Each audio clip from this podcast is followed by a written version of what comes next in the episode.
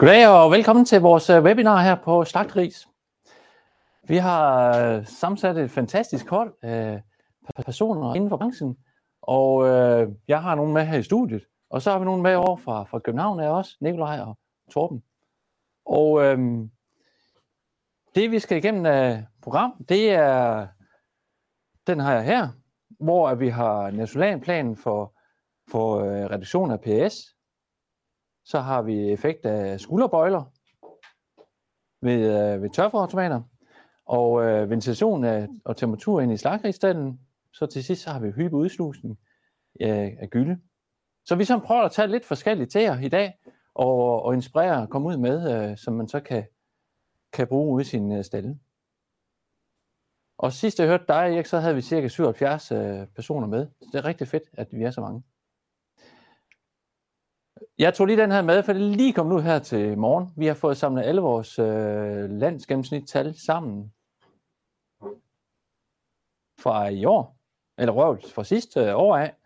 Og, øh, og jeg har ikke noget at, at brække en hel masse derop, men øh, det I kan se her, det er, at vi har, øh, vi har, nu skal jeg se, om jeg får pilen med her, det var det her. Så øh, har vi jo to tusind enogtyve her. Der er lavet en opgørelse på ni hundrede femogfirs besætninger, otte tusind otte hundrede gris per besætning, og så nedad, videre nedad. Vi har tilvækst, det er nogenlunde det samme. Det er foderfugl også, to hundrede seksogtres, to hundrede femogtres, og så dødelighed nede på også næsten det samme som sidste år. Og produktionsværdien per gris forbedret med en krone. Det er jo ikke så stort hop, som vi havde herinde tidligere, men øh, der er alligevel en lille smule. Så det var bare lige for at tage, tage sidst nye med her som, som introduktion, og ellers så øh, skal vi til i gang, tænker jeg. Øhm, ja, det var lige fra i går. Super aktuelt lige nu, for at kigge sin kornlager igennem med de her, det er inden for en amerikanersilo. Der er god tid lige nu, at de er tomme. Om en måned, så er de ikke tomme. Øh, for dem kigge igennem. Den her, der var lidt utæt, eller var meget utæt faktisk, med nogle boldhuller. Men ellers så er det her et webinar, og det er noget, vi har taget med fra, fra covid nitten, så jeg... Vi håber, I er med på den. Øh, I stedet for at samle os alle sammen sammen, og alle skal ud og køre en tur og sådan ting, så har vi øh, taget nogen herind, og nogen er med på fjerndistancen, og det er I andre også. Så det gør jo så, at øh, vi kan samle en masse folk til små kort indlæg. Så er der så alt det der hygge før og efter indlæg. Det må jeg altså selv stå for derude med noget, med noget kaffe og noget kage eller lignende. Men ellers så skriv endelig under øh, vores indlæg her. Herovre til, til højre i vores skærm, der har vi sådan en chatfunktion, sådan at, øh, at man kan stille spørgsmål. Jeg har aldrig set nogen med en, der skriver hej, og det er super fint, så man kan se, hvem der, der er med her. Øhm, og så prøver jeg løbende at tage fat i spørgsmålene. Men skriv dem lige god tid, for det går lige et par sekunder, inden vi kan se dem herinde hos os. Og jeg har aftalt med alle indlægsholderne, I må gerne skrive spørgsmål løbende også, sådan vi får lidt en dialog frem og tilbage. For så sådan en webinar, det kan altså godt blive lidt tungt, hvis øh, det bare er mig eller en af andre, der står og snakker. Ja, men ellers så... Øh, tænker jeg bare, at vi øh, skyder i gang, og øh, det vil sige, at vi tager første indlæg her med, med P S handlingsplanen og dig, Nicolaj, over fra København. Ja, jamen øh, tak for det, Joachim, og øh, velkommen til alle sammen. Jeg har fået øh, en tyve minutters tid til at prøve at rende den her nye, øh, den her nye øh, plan for reduktion af P R R S øh, i Danmark øh, igennem med jer. Så øh, det her det er sådan hovedtrækkende i det, og der er sikkert en masse ting i detaljer, som... Øh, som jeg ikke kan komme ind omkring, men, men jeg er ret sikker på, at de dyrlæger, der kommer ud i jeres besætninger, de er klædt godt på og kan svare på den, en hel del af de her spørgsmål. Men som sagt, det her det er en strategi til reduktion af P R R S hos grise i Danmark. Og øhm, jeg skal se, om jeg finder i gang. Det er en plan, der er udarbejdet i samarbejde med Fødevarestyrelsen og Landbrug Fødevare, den danske dyrlægerforening og de danske svineslagterier.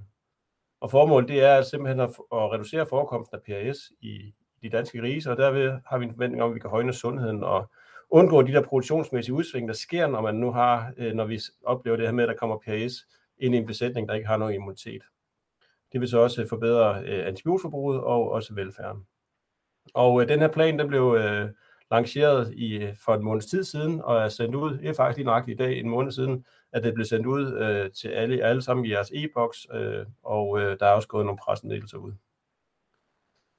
Bare lige for at tage jer med på, hvad det er, vi snakker om. For nogle af jer er det her basal viden, og for nogle af jer har ikke rigtig haft den her sygdom inde på livet, så derfor så tager vi den lige øh, fra begyndelsen af.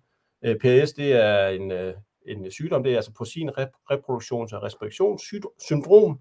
Det skyldes en R N A-virus, og øh, det er en virus, der kun kan gå på, på grise. Det er ikke sådan en virus, der kan gå på mennesker. Øh, den er blev først fundet i Danmark i nitten tooghalvfems, så den har altså været her i landet i, i tredive år. Så det er ikke noget nyt, at vi har den her sygdom. Øh, den findes sådan i to øh, typer. Øh, vi kalder det for P R R S et. Det er også tidligere blevet kaldt for europæisk eller dansk P R R S. Og så har vi noget, der hedder P R R S to, som er det, man kalder for amerikansk P R R S. Det er to sygdomme, de bliver også deklareret i S P F-systemet, så man kan have status for den ene eller den anden af de her typer.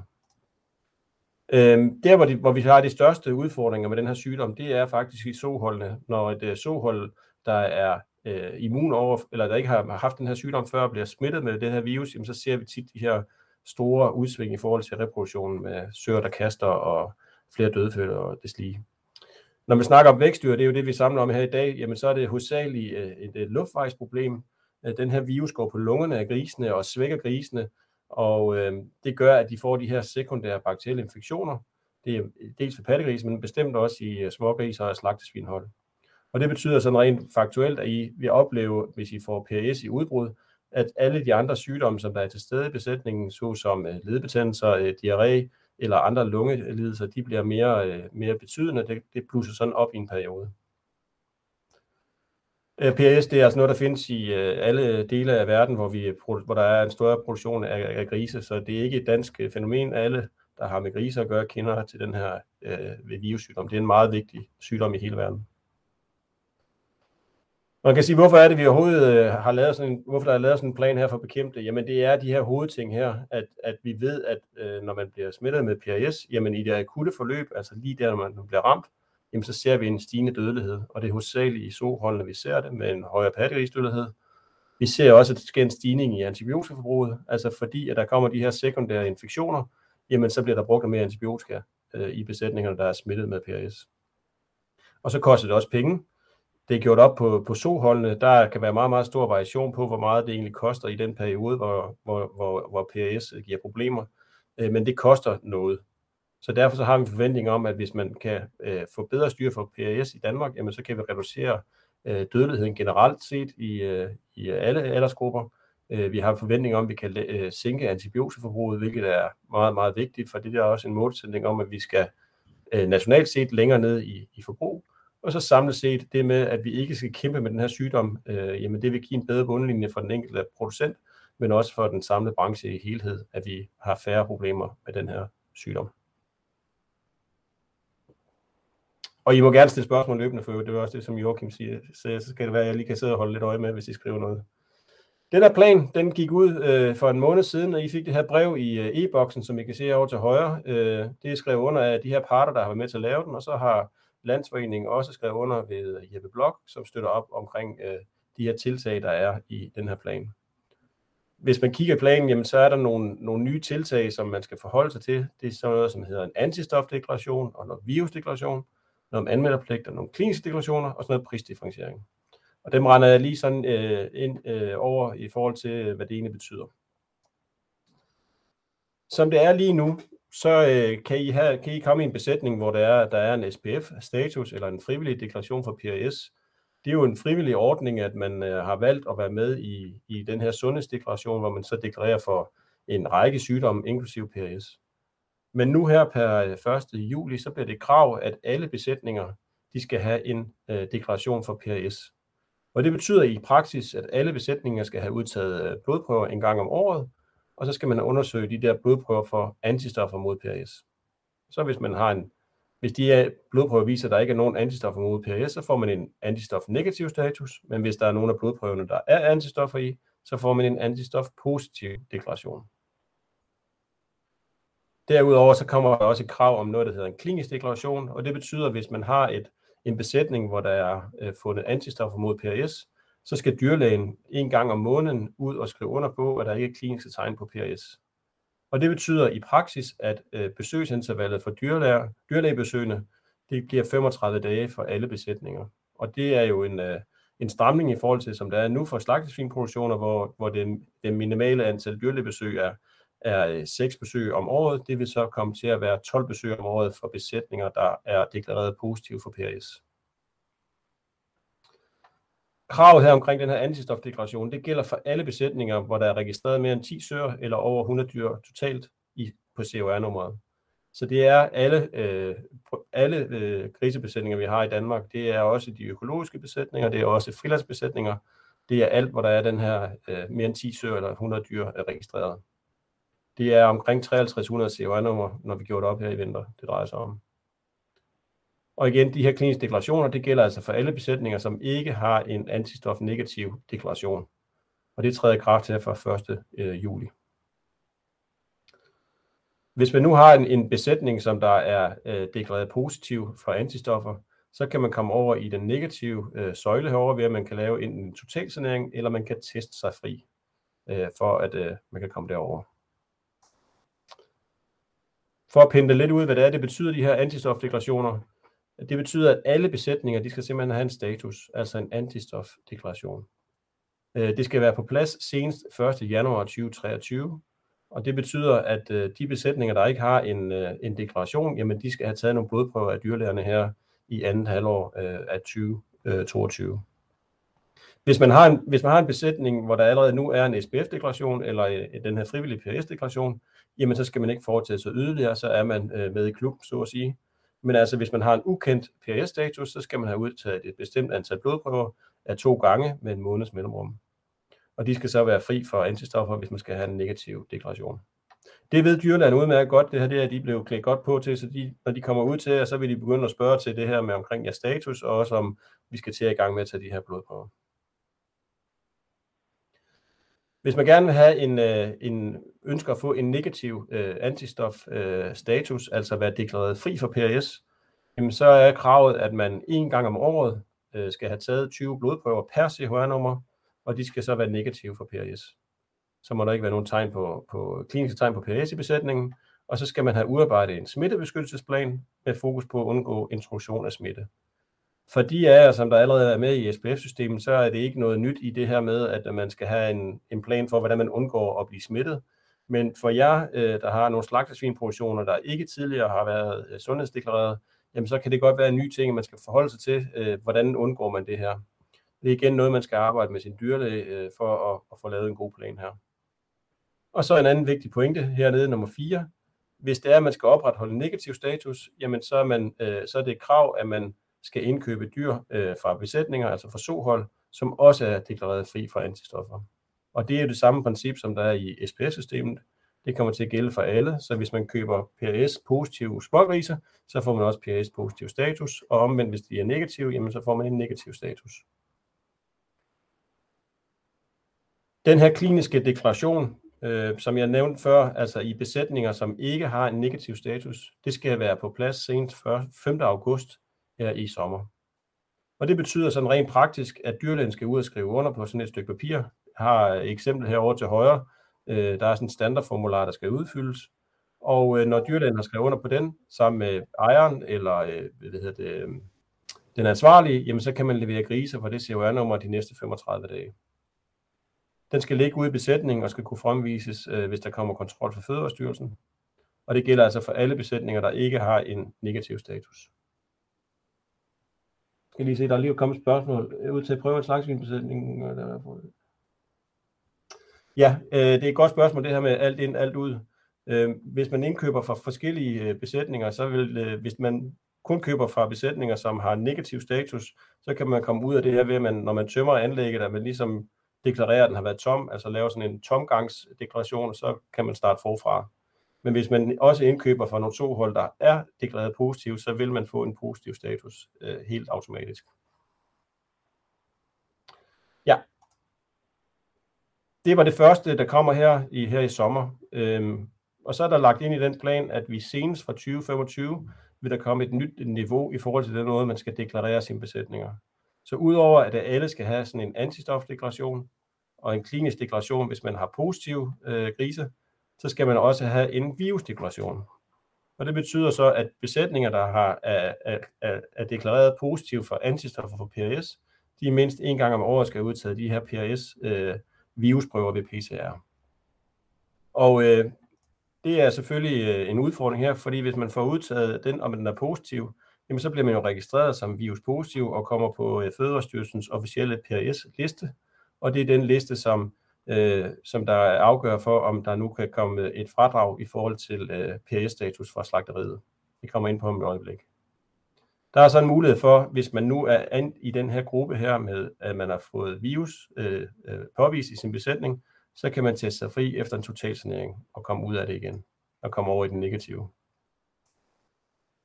Det er først i tyve femogtyve, det her kommer til at gælde, øh, men det kommer til at gælde for alle besætninger med slagtegrise, som har den her antistofpositive deklaration. Og jeg kan ikke helt følge. Jeg, tager, jeg fortsætter her, så skal jeg nok følge op på spørgsmålene her bagefter. I forhold til øh, den her fritestning, så som det er nu, hvis man lander på øh, Fødevarestyrelsens officielle P R S-liste, så er man der i fjorten måneder uanset hvad. Det bliver der nu åbnet op for, at man kan komme af den liste på en hurtigere måde.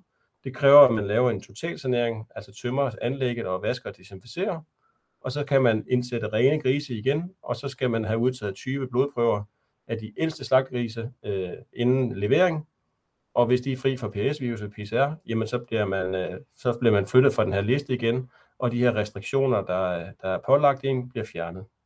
Så det er en lempelse i forhold til, som det er nu, hvor det er, at man ellers ville være der i fjorten måneder, uanset hvad. Fordi hvis man er på den her P R S-liste og altså har fået påvist virus i sin besætning, så har de danske svineslagterier været ude og meldt ud, at der er en, et fradrag pålagt i besætninger. Og begrundelsen er, at, det, at der er omkostninger forbundet med slagtning af grise for besætninger, hvor der er påvist det her P R S-virus. Og den ekstra omkostning kan man pålægge den leverandør. Fradrag det er altså kun på slagtegriser for besætninger, hvor der er påvist virus, og derfor er på Fødevarestyrelsens officielle P R S-liste. Og der er ikke nogen fradrag på slagtegrise, som leverer for de her antistofpositive besætninger. Så hvis det er lige nu, I har en besætning, hvor, I er, øh, hvor der står, at I er positiv for P R S, jamen så er der ikke noget fradrag lige nu. Det er kun, hvis det er, I har fået påvist virus ud i besætningen, og I er på den officielle liste, at der er et fradrag. En anden vigtig ting er også, at der ikke er kommet noget omkring fradrag på slagtesøer, så det, det er kun fradrag i forhold til slagtegrise. Selve den øh, model, der er lavet for fradrag, øh, er meldt ud fra de enkelte øh, slagterier i Danmark øh, til leverandørerne, og det er sådan set ikke en del af planen her, øh, hvor store de her fradrag er, og det kan styres af slagterierne individuelt.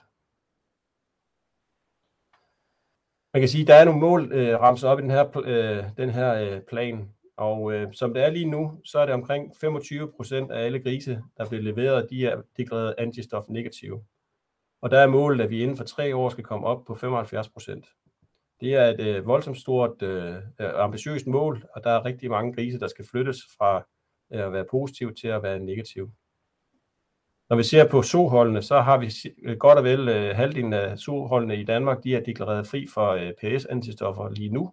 Og der er målet for, at vi kan levere nok øh, øh, slagtegrise, der er fri for P R S, jamen så skal vi op på femogfirs procent sohold, der også er fri for P R S.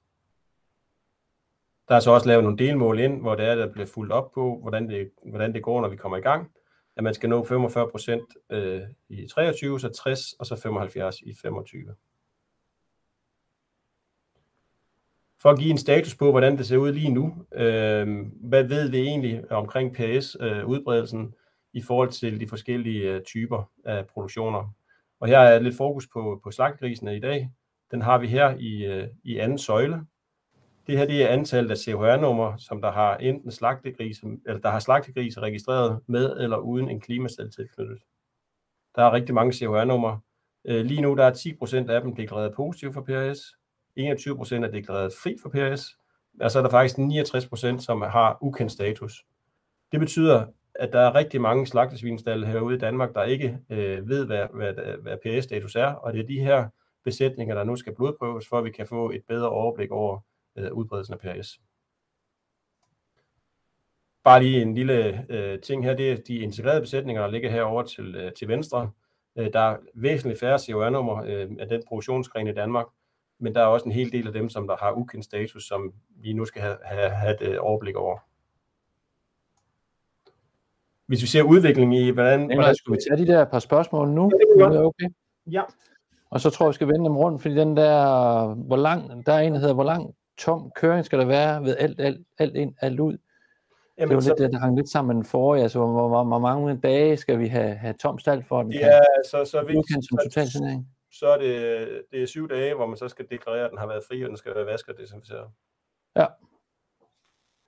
Og så var der et spørgsmål til, hvis sobesætningen man køber negativ ja. dyr, hvis den nu bliver erklæret positiv lige pludselig, hvem skal så egentlig dække den udgift? Ja.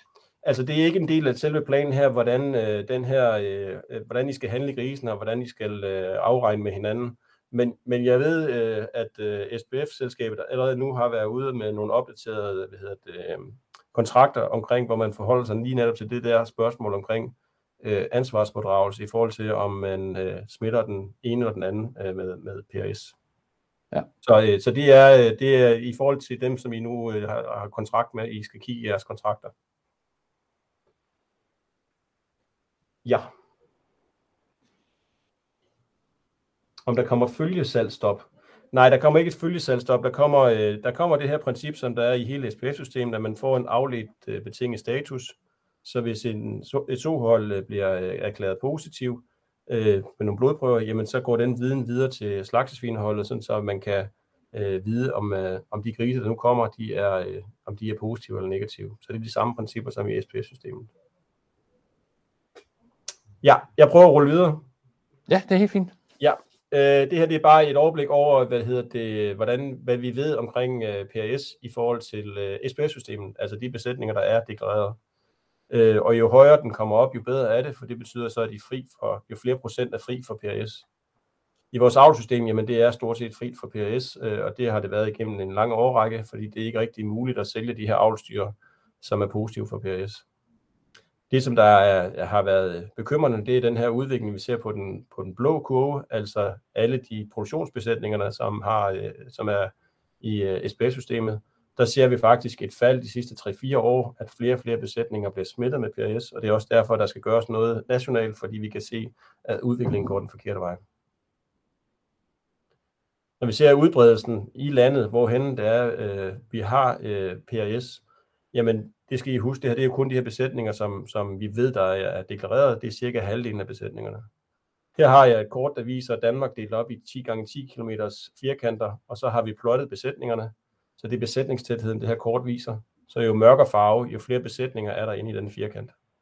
Og det er jo de klassiske steder, vi godt ved, hvor der er mange grise. Det er Als, og det er Mors, Salling, Thy, og det er Vendsyssel, Ringkøbing-området. Der er mange besætninger, de ligger tæt. Så kan vi også farve dem og sige, hvad ved vi så omkring P R R S? Og det er igen, jo mørkere farve, jo flere besætninger er der i den her firkant, der er deklareret positivt for P R R S. Og der er altså noget sammenfald, at de områder, hvor vi har besætninger, der ligger tæt, jamen der, når der først er kommet P R R S ind i området, jamen så har det også en tendens til at blive så fast og sprede sig. Og det er det, P R R S kan gøre. De spreder jo til nabo til nabo. Så derfor så er vi nødt til at begynde, hvis vi skal, hvis vi skal opnå de her, eller komme i, i mål med de her ting, der er skrevet i planen, så er vi nødt til at kombinere øh, tingene i, i et områdesanering. Og det betyder, at den enkelte besætning selvfølgelig skal forholde sig til sine egne problemer, men også skal forholde sig til naboerne, og man er nødt til at koordinere det øh, med området, for at man kan komme P R R S til livs. Det starter med, og det er det, jeg sagde til at starte med, at vi skal have status på alle besætninger, for at vi kan få et ordentligt overblik. Det er kun halvdelen, cirka halvdelen af besætningerne i dag, der har status, og øh, når vi når til vinter, jamen så har alle fået taget blodprøver, og så ved vi reelt set, hvad status er derude. Så kommer vi til at lave nogle opdaterede dynamiske kort, der hele tiden kan vise, hvordan er status ude i området, hvor vi kan zoome ind på enkelte områder, når vi skal til at begynde at lave noget detaljplanlægning og udpegning af nogle zoner, vi skal reducere. Så bliver der noget, som vi skal forholde os til, også i forhold til som slagtesvinproducenter, og det er jo det her med, hvad er det for nogle dyr, man handler med, og hvordan man, øh, hvordan man kan koordinere det, fordi hvis man først går i gang med at kæmpe, det, kæmpe P R R S ned i et område, jamen så er det jo meget, meget bekymrende eller en dårlig ting, hvis man nu stadigvæk indfører nogle grise, der er positive ind i zonen. Så det kan jo være, at man skal til at begynde at handle med nogle andre, end man har været vant til, for at sikre sig, at man kan få nogle negative grise. Vi skal involvere alle producenter og dyrlæger i de her områder, som, hvor man skal ind og afstemme forventninger og mål, og, og få lagt en plan for det, så man kan lave sådan en regional indsats. Men hvad kan du gøre som øh, producent lige nu, og, som, øh, og i særdeleshed som øh, slagtegrisproducent? Jamen, tag fat i dyrlægen. Hvis dyrlægen ikke allerede nu har snakket med jer omkring det her med P R R S og P R R S-reduktion, øh, så tag selv fat i dyrlægen. Og det næste, man skal gøre, det er, at man skal begynde at snakke med naboerne. Nogle af jer, I kender jeres naboer, I handler sikkert sammen, eller I deler gyldevogn, eller hvad pokker I nu gør. Nogle af jer, I kender slet ikke jeres naboer, I har ikke snakket med dem, selvom I har haft produktion, riseproduktion op og ned af hinanden i tyve år. Det skal I til at gøre nu. Det er relevant at snakke med naboer op til fem kilometer fra egen ejendom. Prøv at ringe, tage fat i hinanden. Hvad er egentlig, hvad er egentlig jeres status? Hvad har du for en produktion? Hvor mange grise har du? Og så fremdeles. Tjek op på de der handelsaftaler, som jeg sagde tidligere. Der er altså kommet nogle nye bestemmelser i forhold til i hvert fald S P F-selskabet, at jeg er bekendt med. Det kan også være, at der er nogle andre ting på vej. Få tjekket op på, hvad der egentlig er, I har stående i jeres kontrakter. Og så skal I have lavet en smittebeskyttelsesplan og en strategi med jeres dyrlæge. Og så kommer det an på, hvad for en besætning I har, og hvordan I ligger. Øh, altså hvis, du, øh, hvis I har en besætning, der ligger i et område, hvor der stort set ikke er nogen naboer, jamen så er det forholdsvis enkelt at lave en plan med sin dyrlæge. Øh, og hvis man gerne vil køre den til at have en negativ status, jamen så er det jo et spørgsmål om at få fat på nogle grise, der har fri status, og øh, så skal man ikke forholde sig til så meget.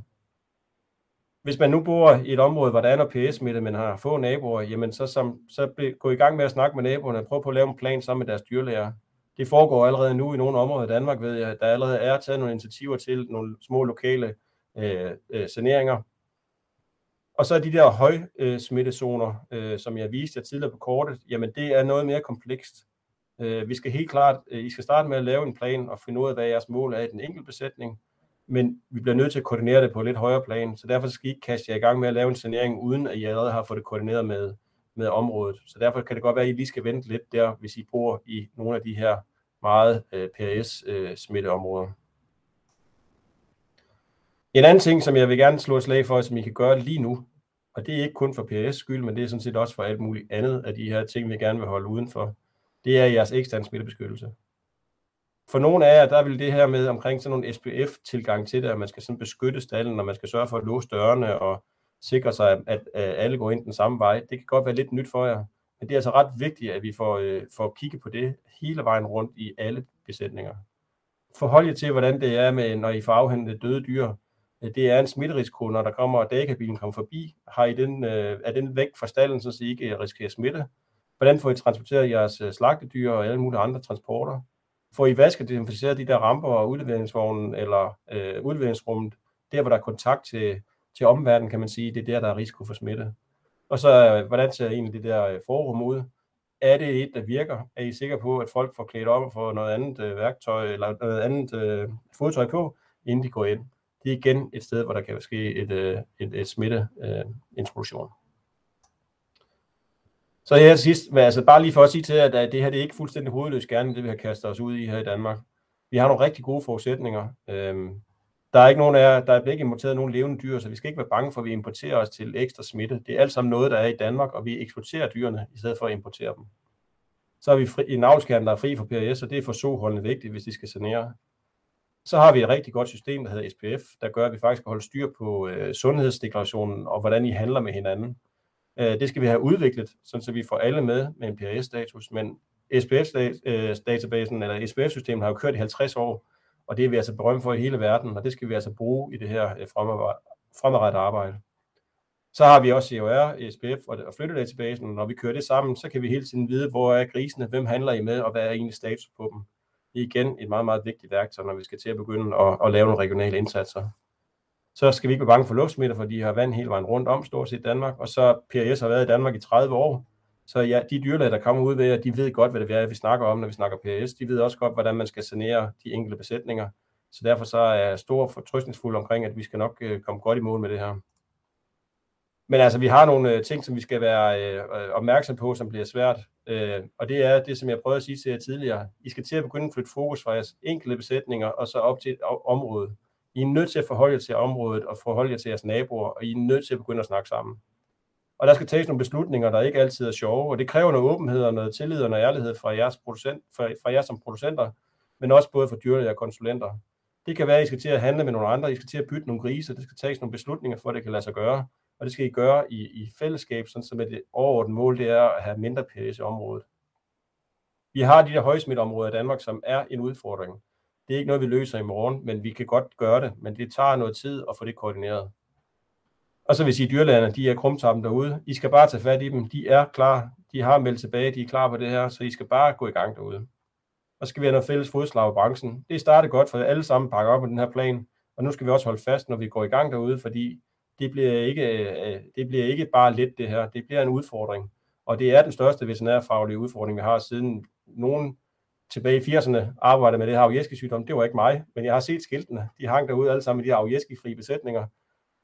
Det startede altså i nitten firs, og det tog elleve år, så havde de kæmpet hele den her afjæskesygdom. Den var ude af den danske griseproduktion.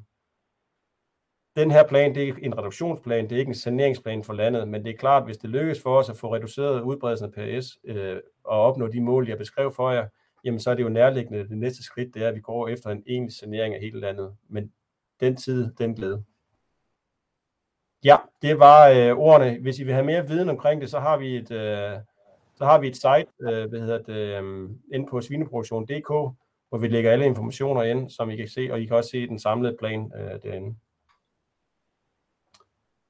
Ja. Så super fedt. Og der, det. det bliver rigtig spændende at følge, Nicolaj, om vi får det her til at lykkes. Det er en kæmpe opgave, øh, vi står for alle sammen. Der er lige et enkelt spørgsmål øh, til det her med S P F, sundhedskort og giskort. Ja. Er det noget, vi kommer til at gøre mere i SEGES øh, med regler, og, eller det besætningsstyrlægen, eller det eksterne konsulenter? Ja, altså det her med de her kort øh, lige nu... Øh, så har vi stadigvæk GIS-korten, og så er jeg, som jeg sagde, så er vi i gang med at udvikle nogle nye, øh, nye mere dynamiske og moderne kort, som man kan bruge øh, i de her, for at få en overblik. Ja. Og øh, hvis man har brug for nogle GIS-kort, eller har brug for at, øh, at få et overblik, så tag fat i dyrlægen. Jeg har lige haft møde med dem i, i forgårs om det. Så skal de nok skaffe det til jer. Øh, og ellers så bliver det, vi regner med, at det skal gå via dyrlæger og rådgiver til at starte med, sådan så at de kan komme ud og fortælle jer, hvordan det ser ud i området. Øh. Men det skal ikke være nogen stopklods for jer. Vi, vi ved godt det der med at, at få det overblik, det er det vigtigste. Og lige så snart vi kan åbne op for det, så vil vi dele det med, med jer så godt som, som muligt. Det kunne være, der var nogle ting, der var så dårlig økonomi nu, så det var om at komme i gang med at sanere med det samme. Ja. Det kunne jeg da godt uh, forestille mig. Ja. Så, uh, så uh, er der lige et par spørgsmål til præsentationerne. Ja, de bliver delt. Vi tager, vi tager simpelthen og optager det hele her, og så sender det, så man går og uploader det bagefter, men også i, i løbet af næste uge har vi faktisk også en del af jer, der lige er inde og se øh, og prikke nogle ting ud. Så det, det skal vi nok gøre. Ja. Jamen, øh, det tror jeg, det er på P P S. Øh, tak for hjælpen, Nicolaj. Tak for nu, og fortsat god, øh, godt webinar. Jo, tak. Og imens så her på øh, scenen, der har jeg fået øh, Jes og, øh, og Jesper med. Og jeg regner med, at I lige præsenterer jer selv inden, så jeg ikke lige får forkludret mig i alt muligt. Halløj. Men i hvert fald, så man lige ved, hvor I kommer fra. Det bliver fedt. Og så øh, kører vi på med, med skulderskillelser øh, inde i Slagtegris. Ja, værsgo. Tak, Joachim. Og jeg har fornøjelsen af at starte det første kvarter, og Jesper vil tage over øh, efterfølgende ti minutter. øh, mit navn er Jes Klausen. Øh, de fleste af jer kender mig måske. Jeg har arbejdet over tyve år som øh, svinekonsulent og i ti år inden for fodindustrien, og P T arbejder jeg, øh, arbejder jeg i Hamlet Protein. Det, vi vil præsentere i dag, det er faktisk noget, der stammer helt tilbage fra min øh, uddannelse på Landbrugshøjskolen, hvor jeg i min øh, afsluttende opgave arbejdede med indretning af ædepasser til slagtesvin.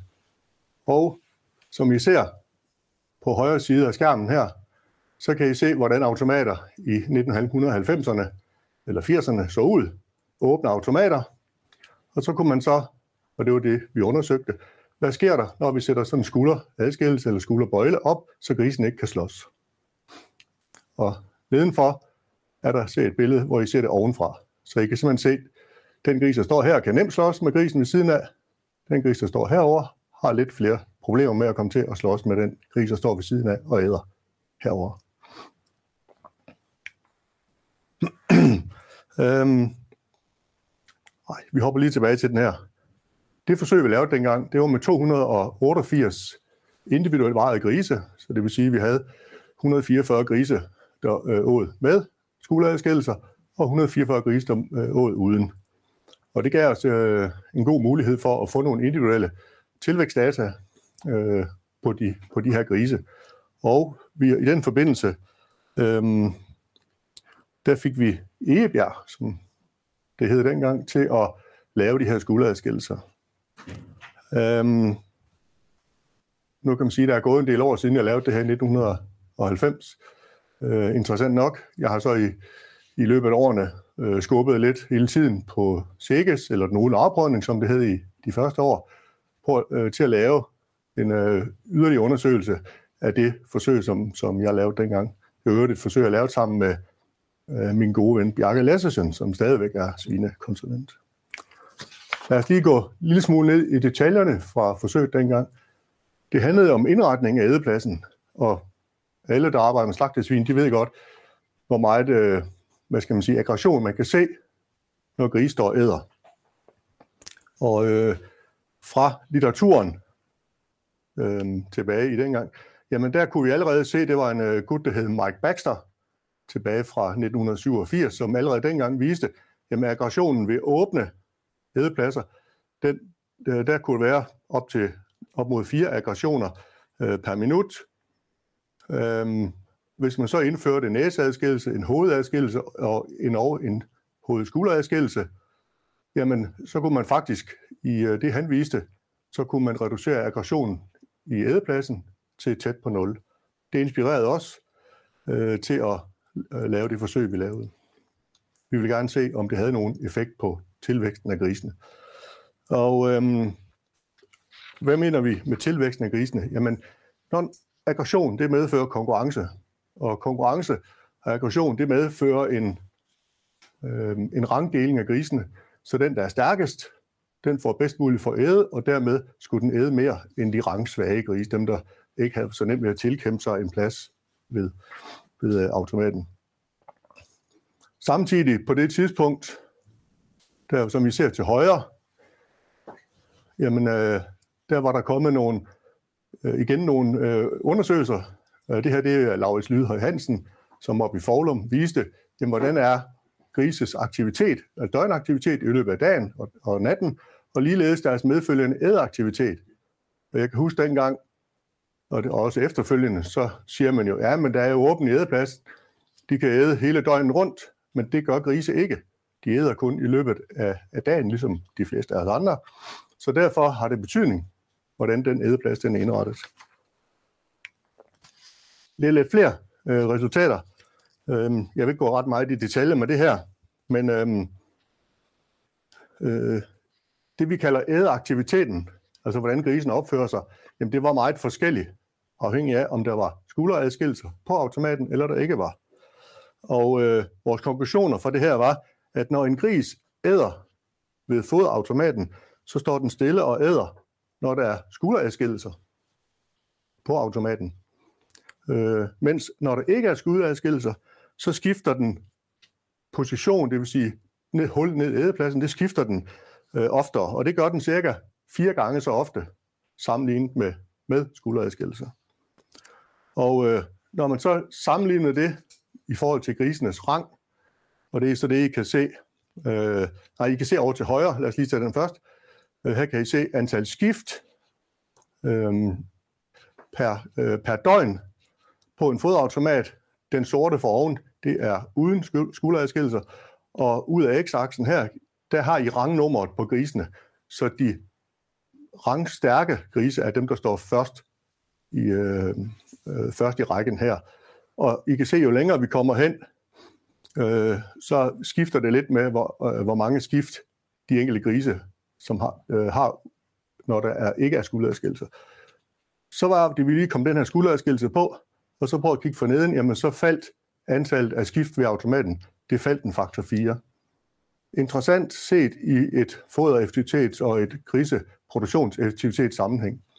De skal jo æde, når de står på automaten. De skal ikke rende rundt og gør alt muligt andet. Øhm, det det øhm, øh, væsentligste resultat fra vores forsøg, det er det, I ser, I ser herovre. Den første her, det er med adskillelser, og oppe i y-aksen, der har I gramdaglig tilvækst, individuelt mål på, på alle de her to hundrede og otteogfirs grise, vi har med i forsøget. Så bag, bag de tal, der er her, der er der to hundrede og fireogfyrre gris, og bag de tal, I ser herovre, der er også et hundrede og fireogfyrre gris. Og her ser vi tydeligt, at når man kommer en hovedskulderadskillelse på en automat, jamen så bliver tilvæksten, og I kan se det både for så og ordne grise her, jamen de bliver simpelthen mere, de vokser mere ens. og det er jo interessant. Øh, og det, der hedder variationen, som er de små øh, tynde streger her, jamen øh, de bliver, de bliver øh, mindre. Og det kunne vi vise øh, som en stat, øh, statistisk, øh, ud fra en statistisk beregning, at det var bedre at have øh, hovedskulderadskillelser. Øh, gennemsnittet, hvis I sådan lige tog det, gennemsnittet af tilvæksten på de to typer automater, der var ikke nogen forskel i tilvæksten, men der var forskel på spredningen på tilvæksten. Så grisene blev mere ens, når de havde en hoved-skulderadskillelse og stillede sig ind imellem. Over til højre, og det er herovre, der kan I se tilvæksten på grisene afhængig, afhængig af deres rang. Og de rangstærke, det var oppe i den her ende, og de rangsvage grise, det var nede i den her ende. Så her er der en statistisk, øh, øh, hvad hedder det, en statistisk øh, sammenhæng mellem hvor meget, eller hvor hurtigt grisene vokser, afhængig af, hvor, hvilken rang de har inde i stien. Og I kan lige se nede i bunden hernede inde i stien, jamen der var der op til treogtyve til femogtyve øh, grise.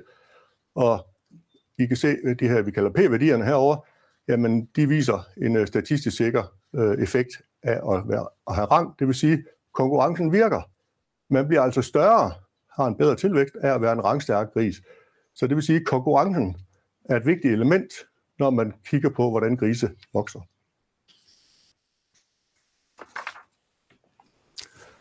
Nok om det. Det var helt tilbage fra nitten halvfems. Øhm, der er så frem til nutiden. Nu er vi her ja, mere end tredive år efter. Øhm, I mellemtiden har jeg blevet medejer af en øh, svinefarm i Letland. Og her ser I øh, en af stallene. Det er en slagsvinestal fra tredive til et hundrede og femten kilo. Vi producerer i den her stald ca. fireoghalvfems tusind øh, slagtesvin. Og i den stald øh, er der tørfoder. Der er rørføringsautomater, og øhm, der er selvfølgelig i den stald øh, sat de her hovedskulderadskillelser op. Den første del, som vi ser her, de fire mørkegrå sektioner, de blev bygget i to tusind og tolv, og de, de tre sektioner herover, som er helt ens med de andre, de blev bygget i to tusind og atten. Her ser I et billede ind fra stalden. Og lad os lige kigge ind i, øh, lad os lige kigge ind i øh, stien. Og nu har jeg lige smidt grisene ud, så er det lidt nemmere sådan lige at se de enkelte detaljer. Øh, her ser I en rørføringsautomat, hvor der er monteret sådan en hovedskulderadskillelse på. Og øh, ja, de grise i vores system, de har adgang til noget halm. Øh, og i de nye sektioner er der også adgang til en træklods, der hænger i en kæde. Her kan I se, at de har adgang til Øh, de har adgang til noget øh, træ til at bide i. De nye sektioner, vi bygger, de ser sådan ud, de er som er fuldspældergulv. Og øh, igen lige et kig ind i stien. Det ser det sådan her ud. Igen en simpel øh, skulderbøjle, monteret på, uden på fodautomaten. Øh, og lad os lige gå lidt tættere på, fordi det, som er interessant, og jeg egentlig vil vise jer, jamen det er, hvad er det, der sker, når vi sætter de her skulderbøjler op på en moderne eller nutidig automat. Øhm, der står en gris der, der står en gris der, der står fire gris ved den her automat og æder. Og øh, jeg har en, en, en video, jeg har haft med, men den har vi ikke tid til at vise. Men den, den vil vise jer, at når vi går ned igennem sektionen, så vil I se, at ved næsten alle fodautomater, der står der fire gris og æder, stille og roligt, uden at slås. Selvfølgelig er der også en lille smule øh, aggression, det kan man ikke undgå, men primært så står de og æder. Og det er jo det, vi gerne vil have dem til. Øhm, skal jeg jo lige se, hvad der var, jeg havde forberedt. Ja, det var bare lige sådan en, der er den her træ, øh, træklods, de kan, de kan tykke i, og en kæde, øh, hvor de kan skifte. Og så vil jeg egentlig lige vise jer, hvordan den ser ud.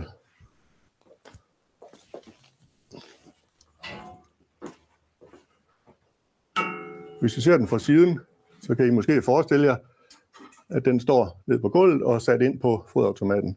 Og så står der en over på den anden side, og så øh, på den måde, øh, så får grisen svært ved at jage hinanden væk. Og dem vi har sat op i to tusind og tolv. Der er det ikke en eneste af dem, som øh, er brækket i stykker. Og det gælder jo for alle de andre, jeg har, alle de andre, jeg har, øh, vi har sat op rundt omkring. Øhm. Yes, øh, hvordan med, nu kan se lige det spørgsmål, der kræver vand på begge sider af automaten, for at bøjlen kan fungere? Det tænker jeg ikke, det gør. Det tænker jeg ikke, det gør. Nej. Fordi der, den er jo åben. Der kan i princippet, så kan øh, en gris nummer to komme ind og skubbe den anden gris væk, øhm, hvis den vil have vand. Ja.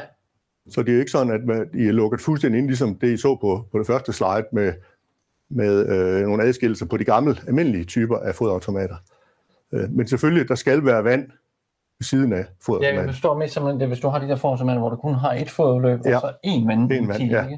Så kan du godt se, at ham, der står over på den anden side af det. Ja. Måske ikke. Den, der vil den ene gris have vand, og den anden vil ikke. Ja.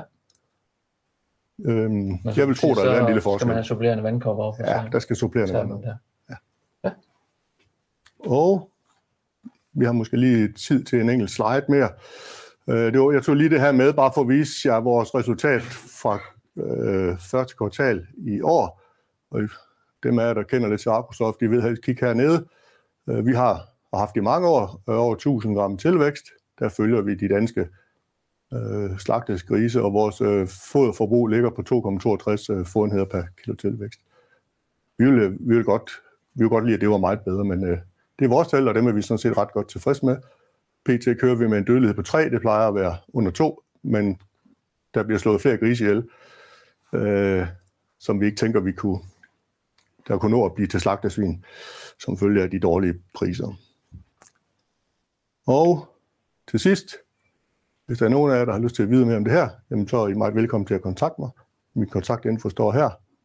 Og jeg tænker, at det var det, jeg havde med til det her. Og så vil jeg overlade scenen til Jesper. Tak. Yes. Øh, og øh, jeg vil starte med at sige, at jeg er jo skiftet fra SEGES, øh, jeg skal prøve lige, jeg skal herover. Øh, jeg, jeg er skiftet fra SEGES til DanBred, som jeg arbejder i nu. Øh, men øh, når jeg lige om lidt kommer til at sige vi, så er det altså SEGES, jeg tænker på. Øh, og det kommer jeg givetvis til at, at, at sige hele tiden faktisk. Øh, og, og fordi jeg lavede det her forsøg, øh, som noget af det sidste, jeg gjorde i SEGES. Øhm, og øh, som, øh, som Jes øh, så rigtigt siger, så sørger han jo for at holde os opmærksom på, at øh, han havde lavet det her interessante forsøg, øh, så det har vi hørt på igennem årene. Øh, så det var selvfølgelig en grund til at, at, at lave en uvildig afprøvning af det, som vi så øh, gjorde øh, til sidst, kan man sige. Øh, der var så også andre grunde, det var jo, at vi havde lavet nogle øh, afprøvninger for nylig, hvor vi sammenlignede rørfrødeautomaten og den her simple, som vi kan se her. Og der var det jo sådan, at den simple automat kom jo faktisk ud og var bedre end rørfoderautomaten. Og vi spekulerede over, hvad, kan være, hvad, hvad er det, der er forskel på de to? Og som vi ser på billedet her, så kan man jo se, at øh, i den simple gammeldags automat, jamen, der stikker de jo hovedet ind i en kasse og er ligesom mere isoleret fra, fra, fra nabogrisen. Og det kunne jo tænke sig at have en effekt. Øh, så...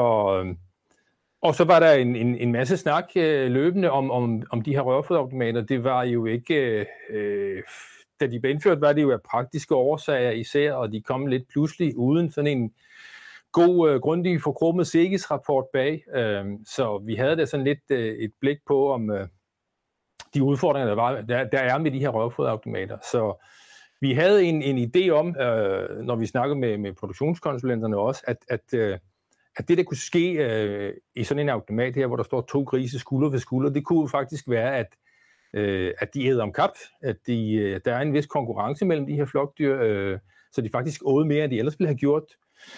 Øh, og en anden idé var, at øh, så vi også kunne se lidt i nogle forsøg, at, at der kunne være uro og slagsmål øh, i ædesituationen her, som ville gøre, at der var simpelthen et, et, et fysisk spild, altså foder, som ikke blev optaget med røg ned i spalterne. Og, Og, så det var de to scenarier, som vi mente var realistiske, og det ville nok være udkommet af, af det her forsøg, da vi fik sat det i, i, i værk. Og i begge tilfælde, så ville vi jo kunne se det ved, at øh, der vil være en større foderoptagelse øh, i den gruppe, i kontrolgruppen, som er øh, den almindelige rørfoderautomat. Så det var det, vi forventede at se øh, som resultat her.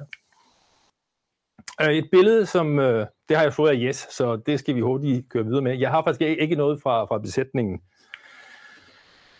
Og hvad var det så, vi så? Jeg tager lige øh, den næste med, så vi får fodoptagelsen. Øh, jamen, som øh, jeg lige snakkede om, så havde vi jo de her to øh, hypoteser, eller de her to forventede scenarier, øh, øh, hvordan effekten ville være. Grisenes øh, adfærd ville, ville, ville give det her resultat med de her rørfoderargumenter, hvor de står øh, skulder ved skulder. Men, men det, blev jo, det blev jo gjort til skamme, som vi kan se. Øh, Der er faktisk ikke uh, sikker forskel på fodoptagelsen mellem de to grupper, og faktisk er den lidt større i, i gruppen, forsøgsgruppen, som er den med skulderadskillelser. Men altså, som I kan se, så er der ikke statistisk sikker forskel. Derimod så var der jo en, en tydelig forskel på, på daglig tilvækst, øh, så gruppen, som, havde, øh, hvor der var, som var adskilt under fodoptagelsen, havde altså en bedre tilvækst. Øh, og når man øh, har en... Øh, en større tilvækst og, og cirka den samme fodoptagelse, så skal man have en bedre fodereffektivitet, og det fik vi altså også, og som vi kan se her med statistisk sikkerhed i forsøgsgruppen. Så vi havde altså en situation, hvor forsøgsgruppen med skulderadskillelser her gav bedre tilvækst og bedre fodernyttelse. Så det var, jo, det var jo ikke det, vi havde forventet, det må man sige, men spændende. Og hvad med kødprocent? Jamen, den er jo faktisk fuldstændig ens i, i, i, de, to, øh, i de to grupper her. Øh, og man kan selvfølgelig blive meget klog, selvom at, øh, at resultatet fra forsøgene ikke er, som man tror. Man kan måske være omkring blive klogere. Øh, vi regnede økonomi på det her, og jeg skal jo skynde mig at sige, det er selvfølgelig ikke med nuværende foderpriser. Øh, det her, det var de her øh, fem års gennemsnit, som vi plejer at gøre i SEGES øh, på det her tidspunkt. Øh, Og, og produktionsværdien per, per stiplads, jamen, der var jo tydelig effekt, at, at den var positiv øh, i forsøgsgruppen. Øh, og, og, den, øh, og gruppen den opnår altså størst tilvækst, øh, bedre fodnyttelse og samme kødprocent. Øh, og så kan man sige, at øh, det, det overrasker også på den måde, at normalt har vi jo set, at hvis vi, hvis vi får en større fodoptagelse eller en større tilvækst, så føles den normalt... Øh, af et fald i kødprocent og en ringere fodernævelse. Men det så vi altså heller ikke i det her forsøg. Og det, det tolker vi jo som om, at der er sket noget øh, avlsmæssigt øh, med de grise her.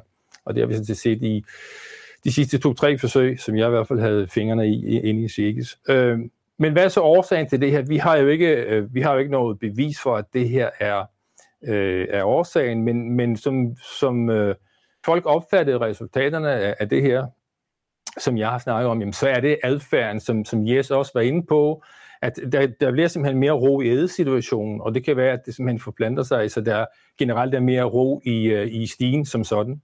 Men den her mere ro uh, giver altså en, en, en, en bedre produktivitet. Det må, det må ligesom være så langt, vi kan, vi kan tolke uh, og konkludere på det her. Um, Og så lavede vi lige lidt, øh, lidt økonomiberegning. Øh, nu det var så positivt, og igen, jamen, de her øh, økonomiske øh, konsekvenser af de forskellige produktionsegenskaber, det er ikke med, med nutidens priser. Det er et år gammelt, det her. Men man kan sige, at fodernyttelsen, den er selvfølgelig blevet meget mere værdifuld, endnu mere værdifuld øh, med de høje foderpriser, vi har her. Men øh, med almindelig afskrivning tyve år, som man bruger på inventar, øh, og prisen på skulderadskillelsen, og den købte vi jo af Jes, så, så det er jo ham, der står inde for den pris. Hvis I derude kan skaffe den billigere, det skal jeg ikke kunne sige, så ændrer regnestykket sig jo så i en mere gunstig retning. Men så kom jeg mig frem til en gevinst på, på, på fem komma fem per, per slagtegris, og det er jo det er ikke at kæmpe sig ad. Jo. Så måske var det noget, som man øh, kunne... overveje at lave sine øh, egne erfaringer med. Men i hvert fald vil jeg sige, at det her skal så betragtes som en, en uvildig øh, undersøgelse af, af nogle vilde idéer, som Jes har haft i den tyve år. Øh, så det er ligesom det, der er kommet ud af det. Ja, det var nok mine ord. Ja, fantastisk. Altså det er simpelthen ikke hver dag, at vi får nyheder på tørfoder og slagtegris. Nej. Så jeg er glad for, at I vil deltage her. Det er rigtig fedt. Der var lige et par spørgsmål omkring øh, de her rangstærke. De vil så også bruge den der side med vand. Mm. Øh, hvad tænker vi om det, Jes? Øh, vil I også bare hamre det? Altså, det, det er samme med spørger omkring det ja, her med, at hvis der kun, at der kun er én øh, side med vand i. Det vil de. Det vil de måske. Det må vi jo kigge på i fremtiden. Det kan være, der er nogen, der... vil sætte nogle skulderskældelser op, hvor der kun er ventil i en side, så kan de fortælle os efterfølgende om, om de kan se en, en, en ændring i brugen af automaten, mm. afhængig af, om der er hvad. Jeg tror, der vil være forskel på de to sider. Ja. Det, det vil ikke være andet end naturligt. Og jeg må indrømme, jeg kan ikke huske, hvordan situationen var i den besætning, vi lavede forsøg i, om der var, om der var vand i... i der var vand i, i begge sider. Det var det i begge sider, ja. Ej, skal man sige, en vandkop koster måske ikke så meget, Ej. så få sat en ekstra en op af den. Det glæder mig, at du har åbenbart læst meddelelsen. Det er jeg glad for. Ja. Så har vi et spørgsmål her. Er der en sammenhæng mellem stress, eller det spørger siger, er der en sammenhæng? Jeg tror, der er en sammenhæng mellem stress og kødprocent. Reduktion af mavesår giver bedre kødprocent. Hvad tænker I med det? Nu skulle jeg have Nicolaj med som dyrlæge. Ja. Jamen altså, vi, vi, vi troede jo på, øh, dem, dem jeg har snakket med, troede på, det er noget, noget adfærdsmæssigt, der bliver mere ro og, ja. og dermed mindre stress. Om det har en, en effekt på kødprocent, det skal jeg ikke kunne sige, men, men det, det ved spørgeren åbenbart. Øh, så så jeg, tror, jeg tror på, at det, er, det har en gunstig effekt på, på mindre stress og, og mere rolig gris. Jeg ved ikke, hvad det er. Jamen, jeg, jeg tænker det samme, og det er ren log, logisk tænkning, at jo mindre aggression, jo mindre konkurrence, jo mindre stress vil der være i stien. Og det gælder både ved ædesituationen ved automaten, og det gælder også tilbage, når de går ud og lægger sig i stien. Så skal de ikke lige slås af, fordi de har ikke haft så meget, øh, så meget konkurrence. Så det, der bør være en effekt, men der skal nok mange gentagelser til for at vise den. Ja. Og video eller foto, hvad I lavede dengang, ja, der er nok langt en masse siden med det. Der var mange tusind timers video på adfærdsdelen. Ja. Og i øvrigt, Jes, var der ikke noget med den her, hvis man nu sidder og tænker, den bold kan jeg ikke få på min automat. Der er jo sådan en lille hul på den her, ikke? Ja. Hvis man nu har en der med store kejler på, det, det har du også lavet en model for, kan jeg huske. Ja, jeg har forskellige modeller. Det, det her, det passer på de fleste automater. Øh, så det vil være individuelt, hvordan det skal tilpasses, ja. de fleste automater. Men øh, det har jeg lidt øh, viden om, har sat mig ind i, så det kan jeg bidrage med, hvis der er nogen, der har, har lyst til at vide det. På det. Jeg vil sige, jeg, jeg undrer mig over, at den ikke var større. Sådan, da, da vi, ja. vi, vi måtte jo til Jes for at købe den her, det vi skulle lave på søde. Jeg troede, den var større. Jeg, men, jeg, jeg brugte aldrig andet end tilnavnet Tryneadskillelsen, men, men det var så det var en stikpil til dig, Jes. Ja, større, størrelsen på en skulderadskillelse, det hænger sammen igen med øh, aggressivitet hos grise. Ja. Øh, starter ved hovedet og skulderen. Øh, grise har meget, meget sjældent aggressiv aktivitet fra skulderen og bagud. Og det, det, det har adfærdsundersøgelser vist helt tilbage, da de startede med i firserne og halvfemserne, at aggression øh, handler om hovedet og skuldrene. Og derfor er det nok, simpelthen, med det. Nemlig. Ja, fedt. Jamen, øh, jeg tror, vi øh, sender den her videre ud i verden til en gris. God idé. Og, øh, og så skifter vi emne. Tak til jer i hvert fald. Ja. Øh, vi skal have Torben på. Og... Øh, Sammen med dig, Torben, jeg håber lige, du vil sige to ord om dig selv, øh, inden du lige ja. går på. Jamen, øh, tak skal du have. Jeg hedder Torben Jensen, og øh, jeg er også ansat i SEGES Innovation, øh, og det har jeg snart været i mange år. Øh, og jeg arbejder primært med staldindretning til, øh, til smågrise og øh, slagtegrise. Og det, jeg vil sige noget om i, i dag, det er nogle undersøgelser, vi har lavet og er i gang med øh, om luft øh, ned i stierne, og så også en ændret temperaturstrategi øh, i, i slagtegrisestalden. Hjælper det på syneri øh, og produktionsresultater. Øh, fast gulv. Jeg ved godt, at øh, fast gulv ikke altid er populært, men det har nogle fordele.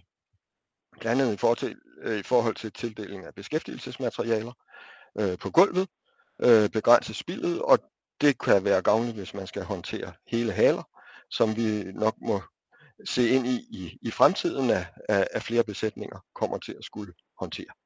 Så er der noget med liggekomforten. Grise foretrækker at ligge på et fast gulv frem for et spaltegulv, og hvis gulvet er rent, så, så begrænser øh, faste gulv også emissionen af, af, af lugt og, øh, og ammoniak.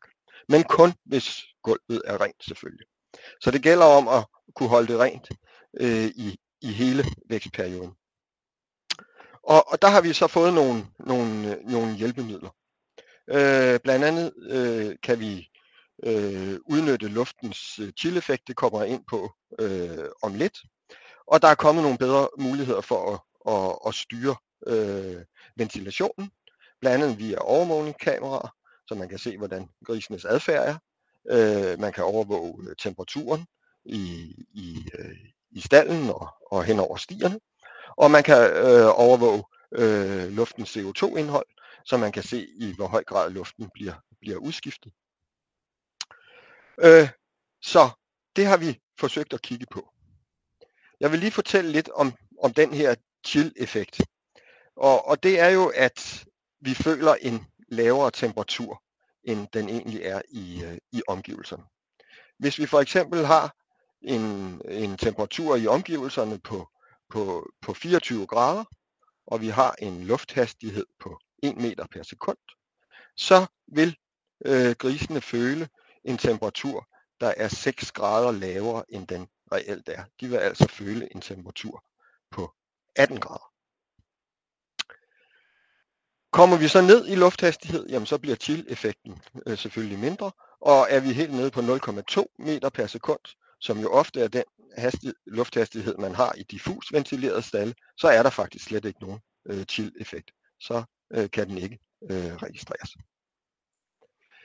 Vi har lavet en afprøvning af to forskellige stityper og forskellige ventilationsprincipper. Vi har set på loftventiler, kombidiffus og diffus ventilation. Og loftventilerne har vi afprøvet i stier med henholdsvis tredive og halvtreds procent fastgulv. I den her pågældende stald, der var der øh, Robin Hoods øh, gulvvarme, så vi havde altid en, en konstant øh, temperatur på det faste gulv på en, en øh, otteogtyve til niogtyve grader. Og der var så vådfodring i, øh, i besætningen. Det er den, I, I ser billeder fra over til, øh, til højre. Så har vi også kigget på en, en ventilklap. Og det er noget, vi alt sammen har gjort i samarbejde med Skov. Øh, og de har udviklet den her prototype på en ventilklap, som når temperaturen bliver høj, kan lede luften direkte ned her på det faste gulv i stien. Øh, og det kigger vi så på i en øh, stald med to tredjedel fast gulv og tørfodring øh, efter edelyst. Her kan I se øh, loftventilerne i, i en, ja, en bred stald med, med, med, med fladt øh, loft. Og der er tre forskellige øh, positioner. Her har vi en position med minimumsventilation. Her har vi så mellempositionen til øh, forår- og efterårsventilation. Og så har vi over til højre øh, den helt åbne ventil på de varme dage, hvor vi ønsker at lede luften direkte øh, ned på grisene.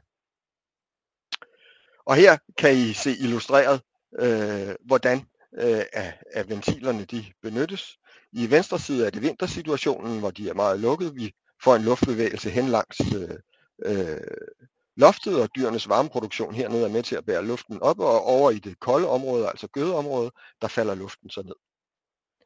Øh, har vi åbne ventiler, jamen så har vi mere hastighed på luften.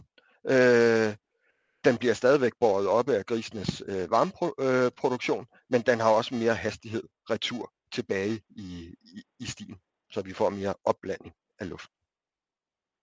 Så har vi så øh, sommersituationen, øh, og så går luften jo faktisk den modsatte vej. Der går den først direkte ned øh, over grisen, og så udbreder den sig ud i, øh, i gødeområdet, øh, for så at, at, at stige op langs inventaret, øh, ud mod øh, inventaret. Så her, her har vi stor hastighed på luften. Hvorfor skal man vælge loftventiler så, i stedet for kombidiffus, som vi jo har, har kendt øh, og brugt gennem flere år? Øh, ja, det stiller blandt andet mindre krav til, til håndværksmæssig kunden fra, fra tømmerens side øh, i forhold til øh, udformning af randafdækning og udlægning af isolering i, i, i forband, så den ligger, ligger helt tæt. Ligeledes er der heller ikke tra, øh, krav om, om øh, ensartet belægning, for i en en øh, diffus ventileret stald, når vi har minimumsventilation, øh, hvor, hvor øh, loftventilerne ved, ved kombi ikke er åbne, jamen der kommer luften øh, laminart øh, ned gennem loftet med altså en meget lav øh, hastighed. Og for at den kan bære, øh, blive ensartet båret oppe, og vi får en, en ensartet temperatur og ventilation gennem stallen, så kræver det altså en, en ensartet belægning i, i stierne. Og endelig, men ikke mindst, så støver Øh, isoleringen ikke til i samme omfang, fordi vi ikke trækker luft ned igennem den hele tiden. Og der er dermed heller ikke øh, mulighed for, eller behov for udskiftning efter en årrække. Men så kræver loftventiler jo så til gengæld en tæt dampspærre over hele loftsfladen, og også at man ikke har alt for mange hindringer i vejen for, at, at, at luften kan komme øh, ned øh, gennem ventilen, fordi så får vi jo altså en, en, en reduceret ydelse. Vi har målt øh, lufthastigheden i stierne ved de forskellige øh, principper. Og her har vi loftventilen i en sti med tredive procent fast gulv, og vi har målt lufthastigheden med halvåben ventil eller helt åben ventil. Og der kan I se ved halvåben ventil, jamen der har vi faktisk en, en lav lufthastighed oppe i lejet, og ikke nogen chill-effekt, faktisk et, et, et trækfrit leje. Og ude over spaltegulvet, øh, der får vi lidt mere lufthastighed, men ikke voldsomt. Har vi så den helt øh, åbne ventil, jamen så får vi en noget større lufthastighed. Det er også det, vi ønsker i, i den situation, fordi der blæser vi luften direkte ned øh, på gulvet, og vi øh, kommer op i en, i en, en hastighed på nul komma otte til, til en meter øh, per sekund, hvor den, hvor den er højst. Og så falder den så ud over spaltegulvet ned mod øh, midtergangen, som vi har her. Tilsvarende i stierne med, øh, med halvtreds procent fast gulv, der er det, der er det samme billede, vi ser. Øh, det ser dog ud som om, at, at, øh, at øh, vi får lidt mere øh, luftretur mod væggen med høj hastighed, og at luften øh, falder ned øh, lidt tættere øh, på, på, på bagvæggen end, end i stien med tredive procent. Men ellers øh, samme, øh, samme. Så det ser ud som om også den, den bremses lidt hurtigere. Lufthastigheden den er, den er målt uden grise i stierne, og så i en i en afstand fra, fra, fra gulvet på, på, på fyrre centimeter. Her har vi så de, de to andre principper, øh, kombidiffus med en anden ventiltype, en helt øh, flad øh, ventilklap, og så øh, den øh, diffuse øh, ventilation her, uden supplerende luftindtag. Og hvis vi tager kombidiffus først, jamen så har vi en situation med halvt åben ventil, og vi har en situation med helt åben ventil. Og der kan I igen se, som med, med loftventilerne, at vi kan holde en, en, en lav øh, lufthastighed i, i, i det meste af lejet, og så, øh, og så ud mod øh, spaltegulvet, så, så har vi så en, en, øh, en lille smule højere hastighed. Og tilsvarende, når vi har åbnet øh, ventilen øh, helt eller firs procent, så får vi en høj lufthastighed på, øh, på det faste gulv, og så falder den, når vi kommer ud over øh, spaltegulvet. Ser vi på øh, diffus, jamen så som jeg sagde, da jeg viste figuren med, eller tabellen med chill-effekt, så øh, har vi ikke nogen chill-effekt, øh, når vi har de lave lufthastigheder på nul komma to meter per sekund og, og derunder. Og det er jo lige præcis det, vi ser her i, i stien med diffus ventilation. Der er ingen hastighed på luften. Grisene får ingen køle-effekt øh, af den luft, der, der kommer ind her, uanset som vi gjorde i det her tilfælde, at vi øh, ventilerer i, øh, i maksimum. Hvad betyder det så for svineri i stierne? Og her ser vi først på de to øh, stityper, tredive procent fast gulv og halvtreds procent fast gulv og, øh, og loftventiler. Og øh, hvis vi tager tredive procent fast gulv først, så den blå farve indikerer, at lejet herover, at det er helt øh, tørt og uden fugt og svineri. Og det var, når grisene var øh, under fyrre kilo, så var de jo det i, i øh, mere end femoghalvfems procent af, af, af tilfældene. Og vi så faktisk slet ikke nogen tilfælde, hvor der var øh, gødning i, i feltet, kun fugt.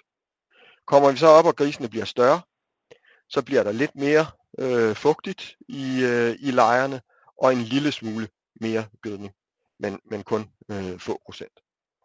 Og kommer vi så op til de, til de store slagtegrise, over femogfirs kilo, jamen så har vi øh, registreret gødning i omkring fem procent af, af fem til seks procent af, af de registreringer, vi har foretaget af, af, af svineri i lejet, og fugt i omkring en fjorten til femten procent. Og så rene lejer i øh, firs procent af tilfældene.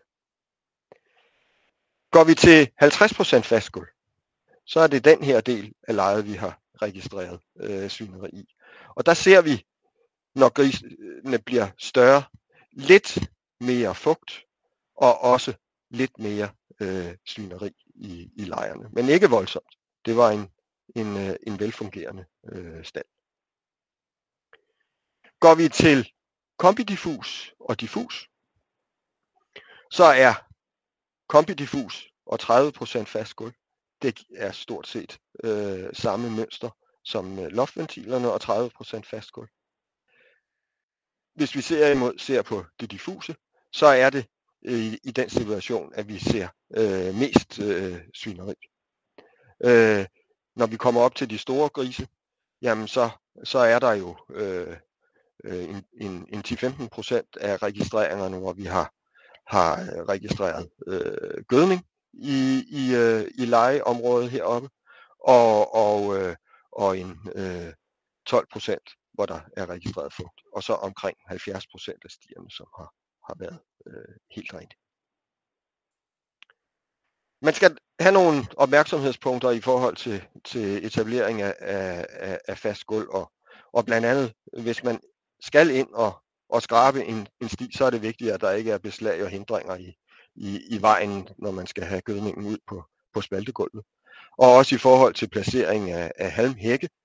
Øh, det kan give lidt øh, fugt på gulvet under halmhækken. Jeg tror dog ikke, det er noget, der har, har givet anledning til, at, at vi har, har, øh, har startet et, øh, et, øh, et svineriproblem.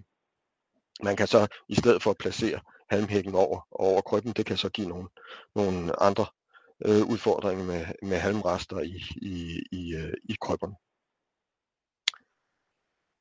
Nok om stallen, de brede stalle med, med, med øh, flatloft. Der er jo også stalle med, med vægventiler, og, og hvad kan man så gøre i, i, i dem for at få luften ned i lejerne? Ja, der har Skov så udviklet en, den her klap, som så lukker med ned, når, når øh, ventilen går i, i, i maks øh, åbning. Og det er en ældre stald, som I kan se, og med, som sagt, to tredjedel øh, fast gulv. Og her har jeg et lille billede af, eller en lille video af, hvordan øh, de her øh, ventilklapper de fungerer. Jeg kan måske lige gå lidt længere frem, så ikke vi skal kan se den hele. Her kan I se, nu er vi klokken syv om morgenen. Vi tager et billede hver, hver tiende minut. Øh, grisene de ligger pænt, og lejet er, er, er rent. Øh, Nu er vi sidst på formiddagen, og her omkring tolv et-tiden, så kan I se, at øh, så lukker ventilklappen ned og leder luften ned på, på gulvet. Og det får jo ikke grisen til at flygte, måske nærmest tværtimod. Nogle af dem foretrækker i hvert fald at være her midt i området, hvor der er en øget øh, hastighed øh, på luften. Men det er nu ikke gået helt øh, som forventet. I kan se her, i sidste uge, der satte vi et nyt øh, hold ind, og det er jo altså ikke i en, i en varm periode. Øh, der er en tendens til, at grisene uanset årstid sviner øh, ned, ned langs øh, inventaret i den ene side af, af, af stien. Øh, og vi har prøvet mange forskellige ting, og også på, i de senere hold været rigtig grundige med, øh, med udtørringen. Vi gør så det, både besætningspersonale og, og vores registreringsteknikere, når de kommer i, i besætningen, at stierne bliver skrabet, og der bliver strøget noget, i det her tilfælde foder, eller man kunne også øh, bruge stalosan eller, eller noget andet øh, udtørrende til at, at udtørre øh, stierne. Så, så vi fik faktisk øh, har fået rettet op på, på den her sektion, øh, så, så det kun er et, øh, et øh, par stier, At, at vi har øh, svineri, eller havde svineri i, i, i går. Nu må vi så se, om det holder indtil i, i, i næste uge. Men som, den giver altså nogle udfordringer, den stald, så vi har ikke rigtig haft mulighed for at, at se effekten af, af, af klappen. Men hvis jeg lige skal konkludere øh, på stallen med, med, med fladt loft, så øh, fungerede stallen med alle ventilationsprincipper. Øh, der var en tendens til, at der var lidt mere svineri i lejet i stier med halvtreds procent fast gulv, end i stier med tredive procent fast gulv. Sektionen med diffus ventilation, den havde mest øh, svineri på det faste gulv. Så altså en øget lufthastighed i varme perioder, det kan øh, gøre, gøre stierne øh, renere. Øh, vægventiler. Ja, det har jeg været inde på, at vi har nogle problemer, selvom vi endda kører med en meget lavt sæt på, helt ned på, på, på fjorten grader efter, efter få øh, uger.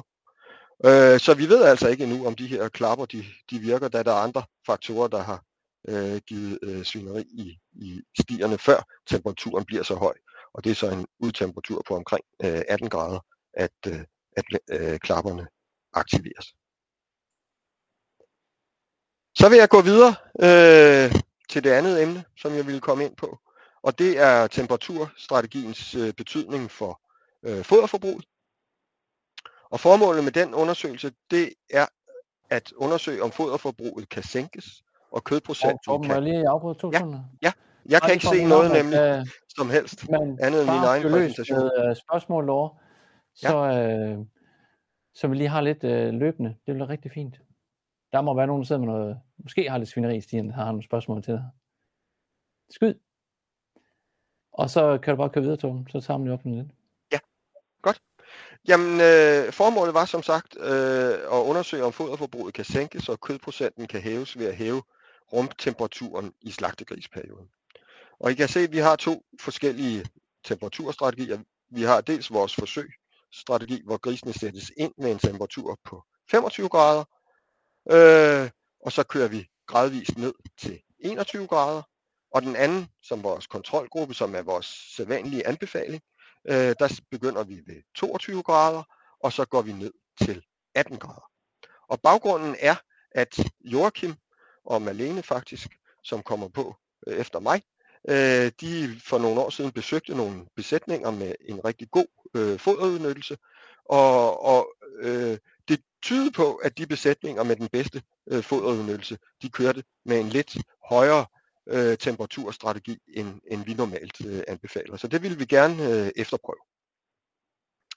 Og vi har gennemført øh, på vores forsøgsstation øh, Grøn Høj, i, i øh, klimakammerne på Grøn Høj, øh, hvor vi har en god mulighed for at, at, at, at styre øh, temperatur og, og ventilation. Og det er jo altså sådan nogle små rum her med, med, med to øh, stier, hvor vi har en individuel øh, foderforsyning til hver øh, sti, så vi kan registrere øh, foderforbrug. Og hvad har vi så set? Vi har kørt øh, femogtredive hold igennem, som I kan se. Øh, grisene blev indsat ved godt enogtredive kilo og slagtet ved lige knap øh, halvfems kilo. Øh, hvis I ser... Det her er den daglige øh, tildeling af foder i foderenheder, og det er så efter mellemvejning ved tres kilo.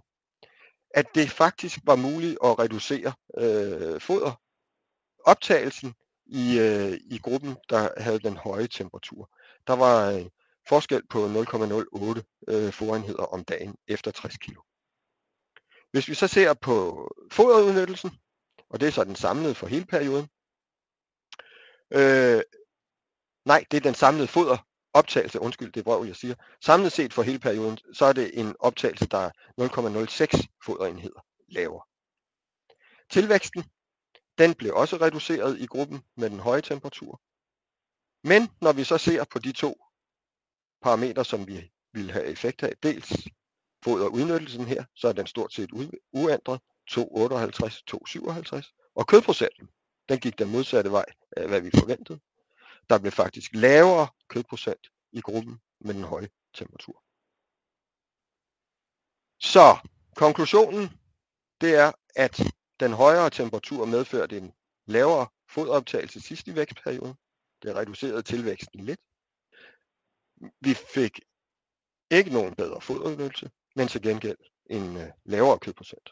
Så det forbedrer ikke produktionsresultaterne at hæve temperaturkurven med de her tre grader. Så man bør følge vores øh, hidtidige anbefalinger.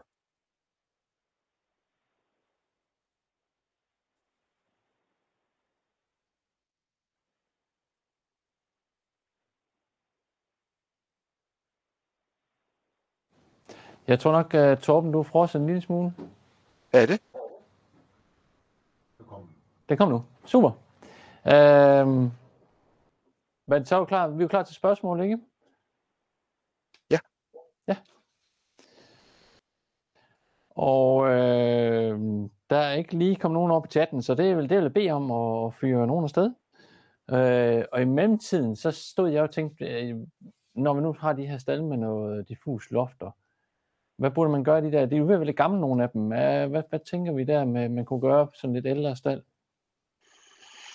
Ja, man kunne jo øh, enten udskifte øh, isoleringen, hvis den er, er, er faldet sammen.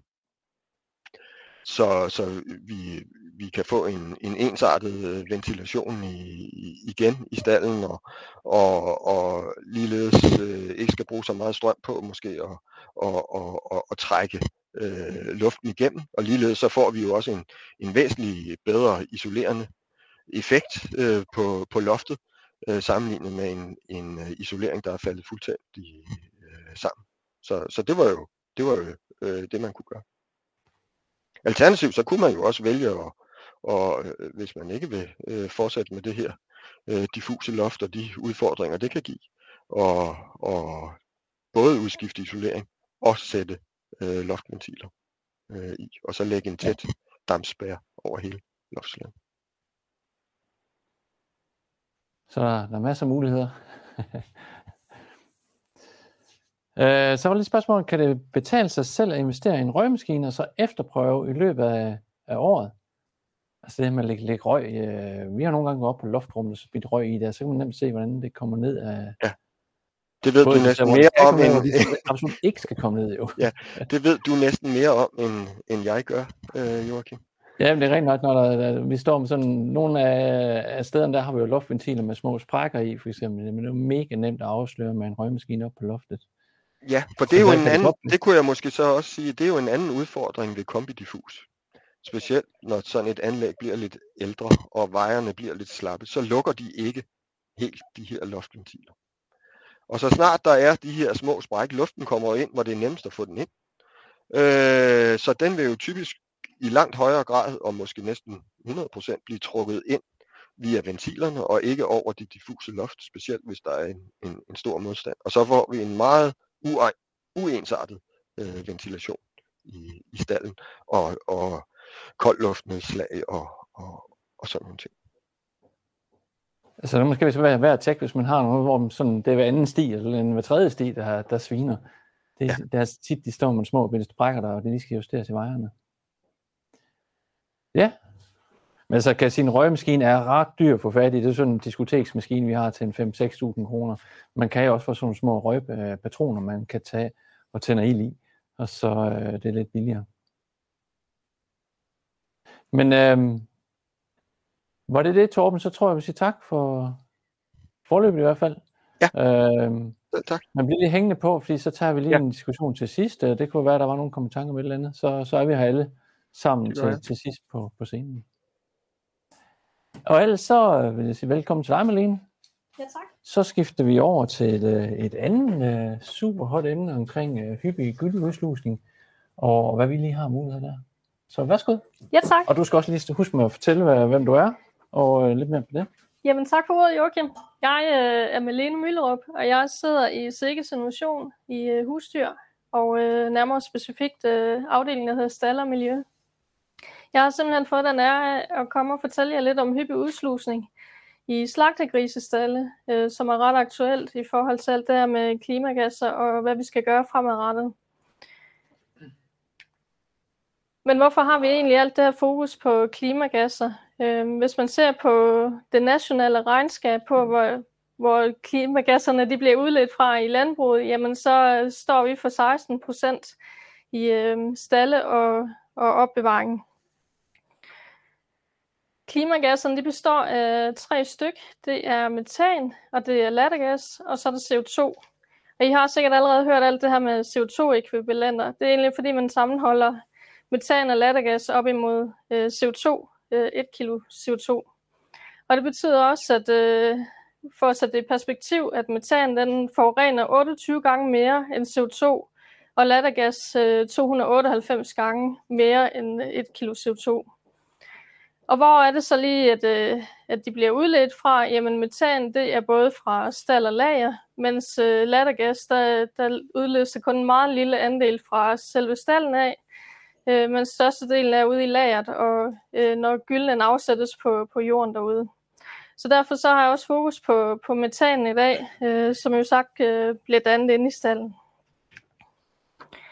Og hvor er det så lige metan, den dannes inde i stalden? Jo, men sådan cirka treogtyve procent bliver dannet af grisen. Og det sker simpelthen under fordøjelsen, hvor der sker en forgæring af fibrene i tyktarmen. Og derved dannes metanen, også det man kalder enterisk øh, udledning. Og resten kommer så fra gylden, og der er vi sådan cirka op på en syvoghalvfjerds procent. Det der sker i gylden, det er at vi har en mikrobiel aktivitet. Øh, og det sker under iltfrie forhold dernede. Øh, hvor de så omdanner øh, organisk materiale til øh, metanen. Og så er der sat lidt faktorer på, der kan påvirke øh, det her metanudledning øh, fra gylden af, og det er blandt andet temperatur, pH'en i gylden, og så også øh, alderen på gylden. Og alderen på gylden, det var det, vi, vi arbejder lidt videre med i forhold til hyppig udslusning.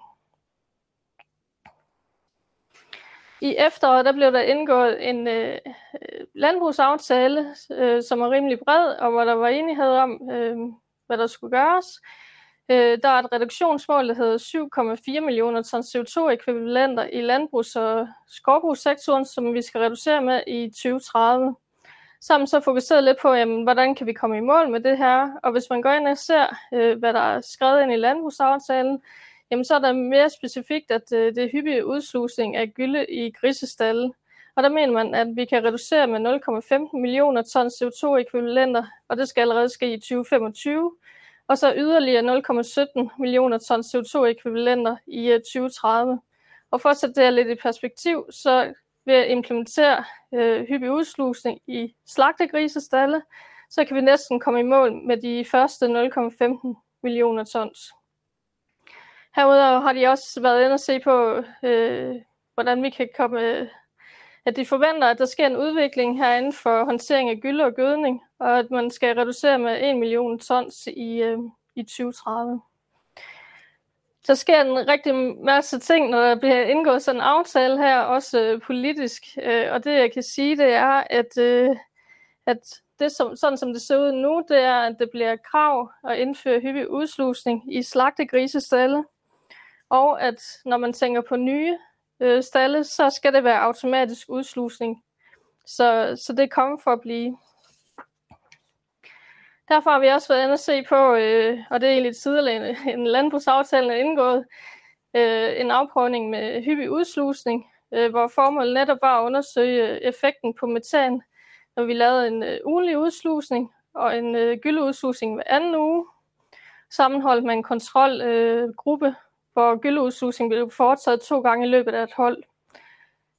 Hvis jeg lige skal knytte en kommentar til nummer to, øh, forsøgsgruppe med udslusning hver anden uge, så var det jo egentlig tiltænkt, at dem, der har propperne siddende inde i stien, og hvor det er besværligt faktisk at, at udsluse, at man måske kunne gøre det lidt øh, knap så ofte.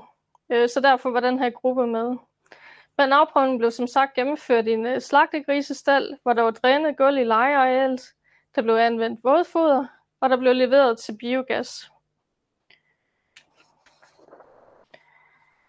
Vi målte metanen igennem et år, øh, fordelt på fire hold slagtegris. Der var to måleperioder i hvert hold, og vi målte i uge fem efter indsættelse, og måleperiode to var så i uge ni øh, efter indsættelse. Og det var placeret omkring øh, udslusning i kontrolgruppen. Og der blev målt metan både før og efter selve gylleudslusning. Og resultaterne de er lige her, hvor I ser metanemissionen opgjort per døgn per gris, og hvor I ser metanemissionen for almindelig gylleudslusning, ugenlig gylleudslusning og gylleudslusning hver fjortende dag. Og som I kan se på den, på den grønne del af, af søjlerne, jamen, så har jeg prøvet at gøre op, hvad er det egentlig, der kom fra grisen af, og hvad er det, der kom fra, fra gylden af, og så egentlig se på, fordi det er jo en gyldehåndtering, vi har gang i her, hvad er det så, vi har reduceret på den her del. Og jeg skal lige sige, at den beregning af den enteriske øh, metan, den er meget på øh, estimater og taget øh, forudsætninger i, øh, i det, hvad landmænd han anvender fodermidler derude. Øh, vi kan ikke gøre det mere præcis, for det er faktisk svært at måle, så skal vi have grisen i et klimakammer, hvis vi skal have den eksakte værdi fra, fra grisen. Men som man kan se, hvis man sammenholder, hvad der er kommet fra gylden af, jamen så har vi en reduktion på femogfyrre procent, hvis du bruger ugenlig gylleudslusning, og fireogtyve procent reduktion ved fjorten dages udslusning. Så det betyder faktisk noget, at man gør det i hver uge. Tidligere undersøgelser med hyppig gylleudslusning, der har vi været inde og se på lugt og ammoniak, og der er altså stadigvæk tyve procent reduktion. Og der var ingen øh, forskel på ammoniakken. Så har jeg taget en lille video med af øh, vores afprøvningsvært, hvor han sætter lidt ord på selve forsøget, øh, og også hvad han ser perspektiver i, øh, i det med ugenlig og hyppig gylleudslusning. Vi gør jo det, at vi øh, laver hyppig gylleudslusning. Det vil sige, at vi øh, sluser vores gylle ud øh, hver uge fra de sektioner her. Der, der har været nogle reduktioner af, af noget lugt og noget metan og sådan noget der. Øh, og hvis at det er med til at hjælpe på klimaet, jamen så er det også godt. Den effekt, vi har undersøgt her hos Jens, der har vi testet ugentlig udslusning, og vi har testet fjorten dages udslusning, og så har vi i en kontrolstand ført med normal udslusningsstrategi. I stalden med øh, ugentlig udslusning, der reducerede vi øh, metanudledningen fra stalden med femogtredive procent. Øh, og i stalden med fjorten dages reducerede vi metanudledningen med seksten procent. Ja, vi gør det under fodring om morgenen, og det vil sige, at øh, vi, vi har en øh, godt samarbejde med biogaslater, med chaufføren på, på bilen, så vi ved, hvornår han kommer øh, onsdag morgen. Vi kan gå og hive de her propper, mens vi venter på, at fodringsanlægget lige er klar til at fodre og, og sådan. Så for os er det ikke den øh, helt store øh, byrde for os at få det gjort. Øh, og der er jo en del stalde, der er indrettet ligesom Jenses, hvor man øh, har propperne ude på gangen. Og der er det jo forholdsvis øh, enkelt øh, at, at gå og hægte propperne op og sluse ud. Der er andre lidt ældre stalde, der har man propperne inde i stierne, og det vil jo være lidt vanskeligere, lidt mere arbejdskrævende at skulle gå ind i hver sti, og så, eller ind i nogle af stierne, og så hægte proppen op. Jamen, altså, det har jo en effekt, øh, og vi kan lave den øh, faktisk lige her nu. Jo. Øh, og det, i øh, landbrugsaftalen er det beregnet til, at effekten er øh, hundrede og halvfjerds tusind tons C O to-ækvivalenter per år. Men, men når det ikke er tidskrævende, så er det jo en rigtig god idé, især når det hjælper på klimaet, og når det kan hjælpe biogasanlæg, og det kan hjælpe på miljøet inde i stalden for os.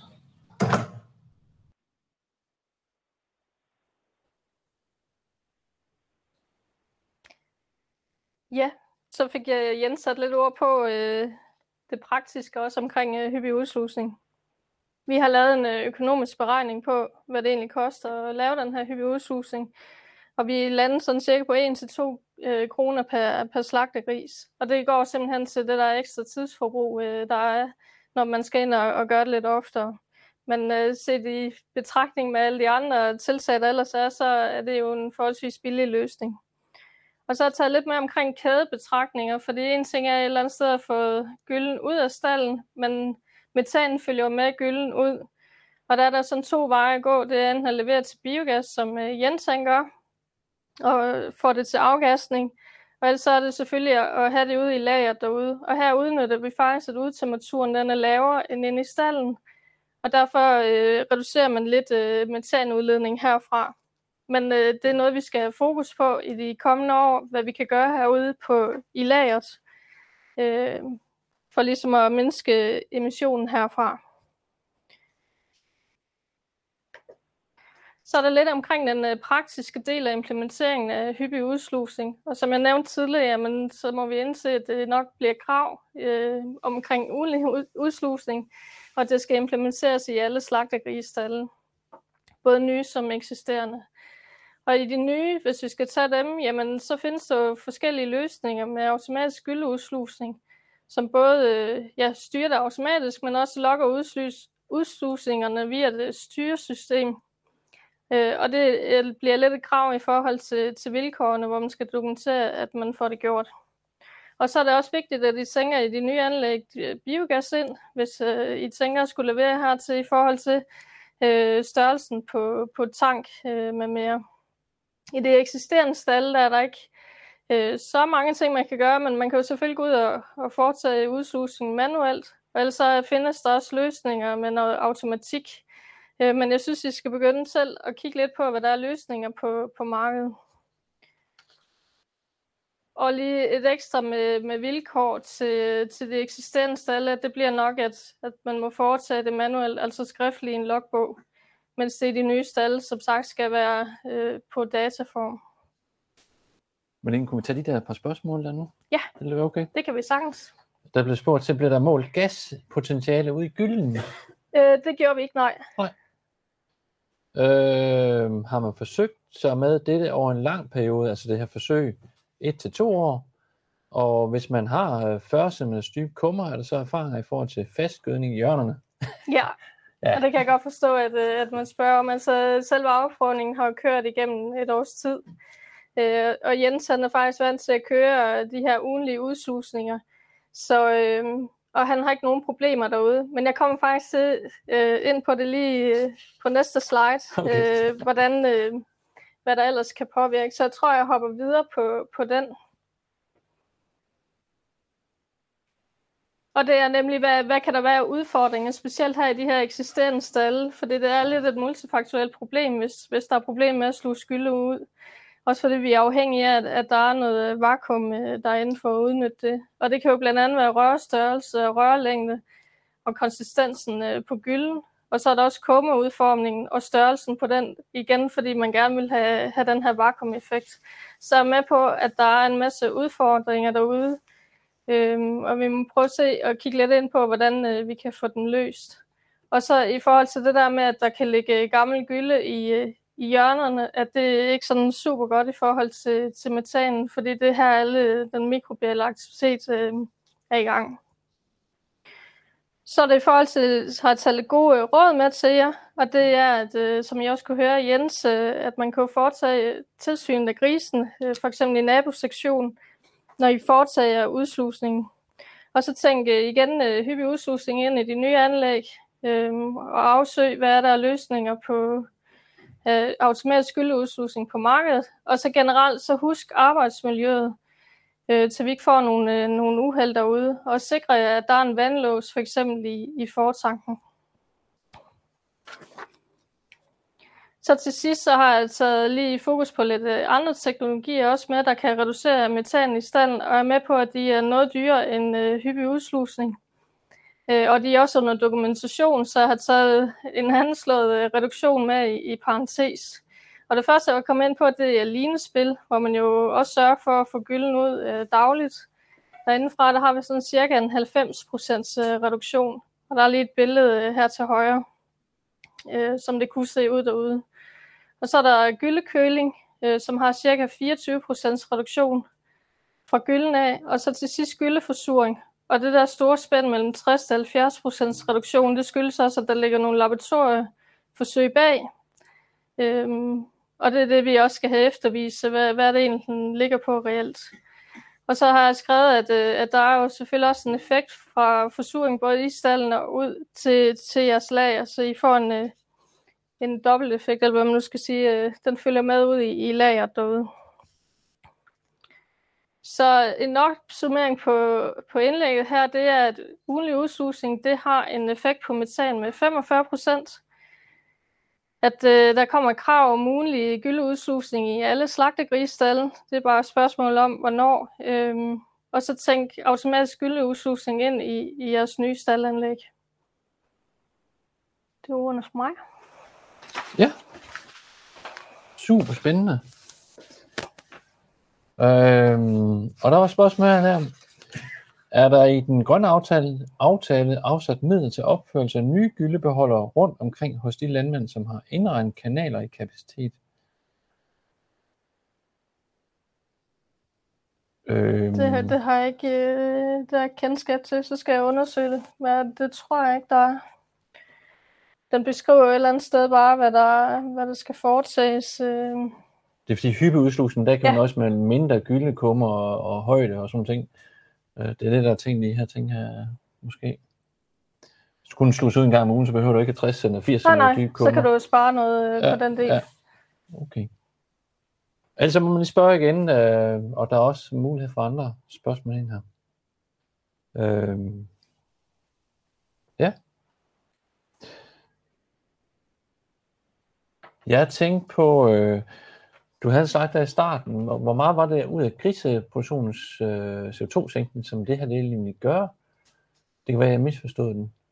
Ja, det var, det var generelt, det er både køer og det hele, der er blandet ind, ja. og det er de der seksten procent øh, udledning af klimagasser fra, fra stald og fra, fra lager. Og det kan vi tage med hyppig gyldig udslusning? Øh... Og er de nul komma femten millioner tons ekvivalenter, ja. dem, der har man regnet sig frem til, at via det her hyppig udslusning, så kan man næsten komme i mål med de der nul komma femten okay. øh, millioner tons. Men så skal vi stadig gøre en ting på foderudnyttelse. Ja, og, og det kræver også, at man ja, okay. gør noget til tyve tredive. Altså, ja. man, der skal der ske noget mere. Og måske nogle andre staldafsnit også, for at vi kan komme i mål med dem. Ja. Altså, vi samler masser af erfaringer sammen nu, øh, så vi kan hjælpe derude. Vi, vi skulle helst ikke ende med en masse gyldekummer, hvor der står fast. Nej, nej. Og det er noget, vi har det... rigtig meget fokus på til næste år, så vi er fuld i gang med at arbejde med det. Også i forhold til arbejdsmiljø og sådan noget. Ja. Så...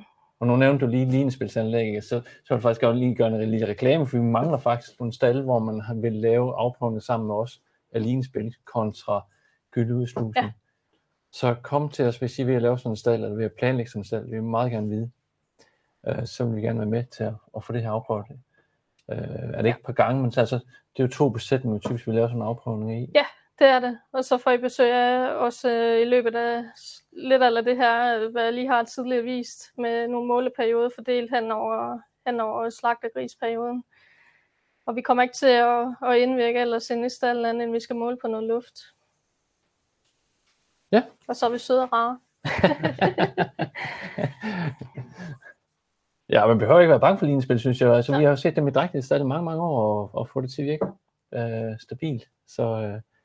Og jeg var lige ved slagsbestanden for nylig i hvert fald. Det handler også lige spil, det er uden problem. Man trykker på en knap, og så må den sælge ud. Det er faktisk rigtig smart. Og så har man netop den der høje effekt. Altså det ligger helt op på halvfems procent. Det er næsten dobbelt så meget som hyppig udslusning. Så det, det er ret det er godt. Det. Og nu går der arbejdsmiljø, man ikke skal selv ja. gå i de der dampe og sådan noget. Ja. Øh, vil I også teste zeolit? Åh, nu kan Det kan være, at man tager og siger, at vi ikke lige ved, hvad produkt det er. Ved du, hvad det er? Jeg tror, det er noget tilsætning til gylde. Ja. Men, men vi, da, vi vil da gerne teste, øh, hvis der er, der er noget effekt, eller man mener, der er noget effekt, så henvend jeg endelig til os øh, og prøv at se, om, om der er noget i det. Alt, vi kan gøre for at få den her metan, ja. det er jo fantastisk. Ligesom man har på køerne, når vi ikke pulver, man er ved at... Ja. Jamen, øh, foreløbig lige tak til dig, Malene. Selv tak. Og så tror vi, vi runder af med at tage vores panel herind. Øh, og Torben er med os. Og mens vi lige får, får panelet ind, så synes jeg faktisk, at jeg så et spørgsmål til dig, Torben, heroppe af. Det er også en opfordring til alle de andre om at få stillet det sidste spørgsmål nu. Øh, det var det her med temperatur.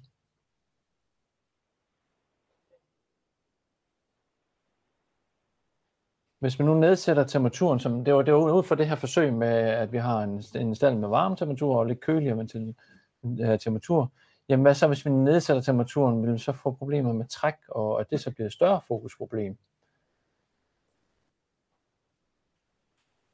Og væk, har vi lyd på Torben?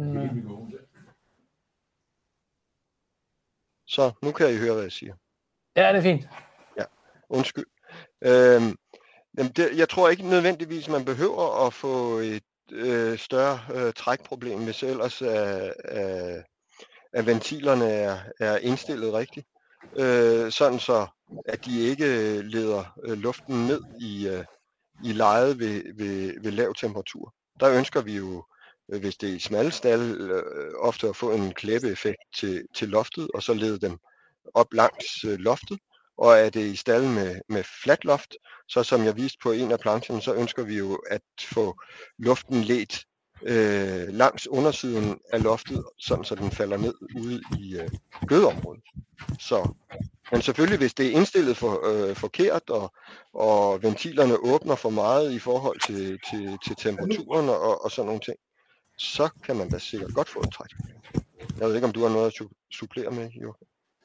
Nej, altså det, som du havde med i dine slides der, med, med, med, med at jo højere lufthastighed, som jeg lige husker nul komma otte øh, i lufthastighed, jamen det giver os de der tre til fire graders køling, skal man huske i de her, når vi har de her luftventiler, det er det, vi bruger dem til, det er de skide gode til.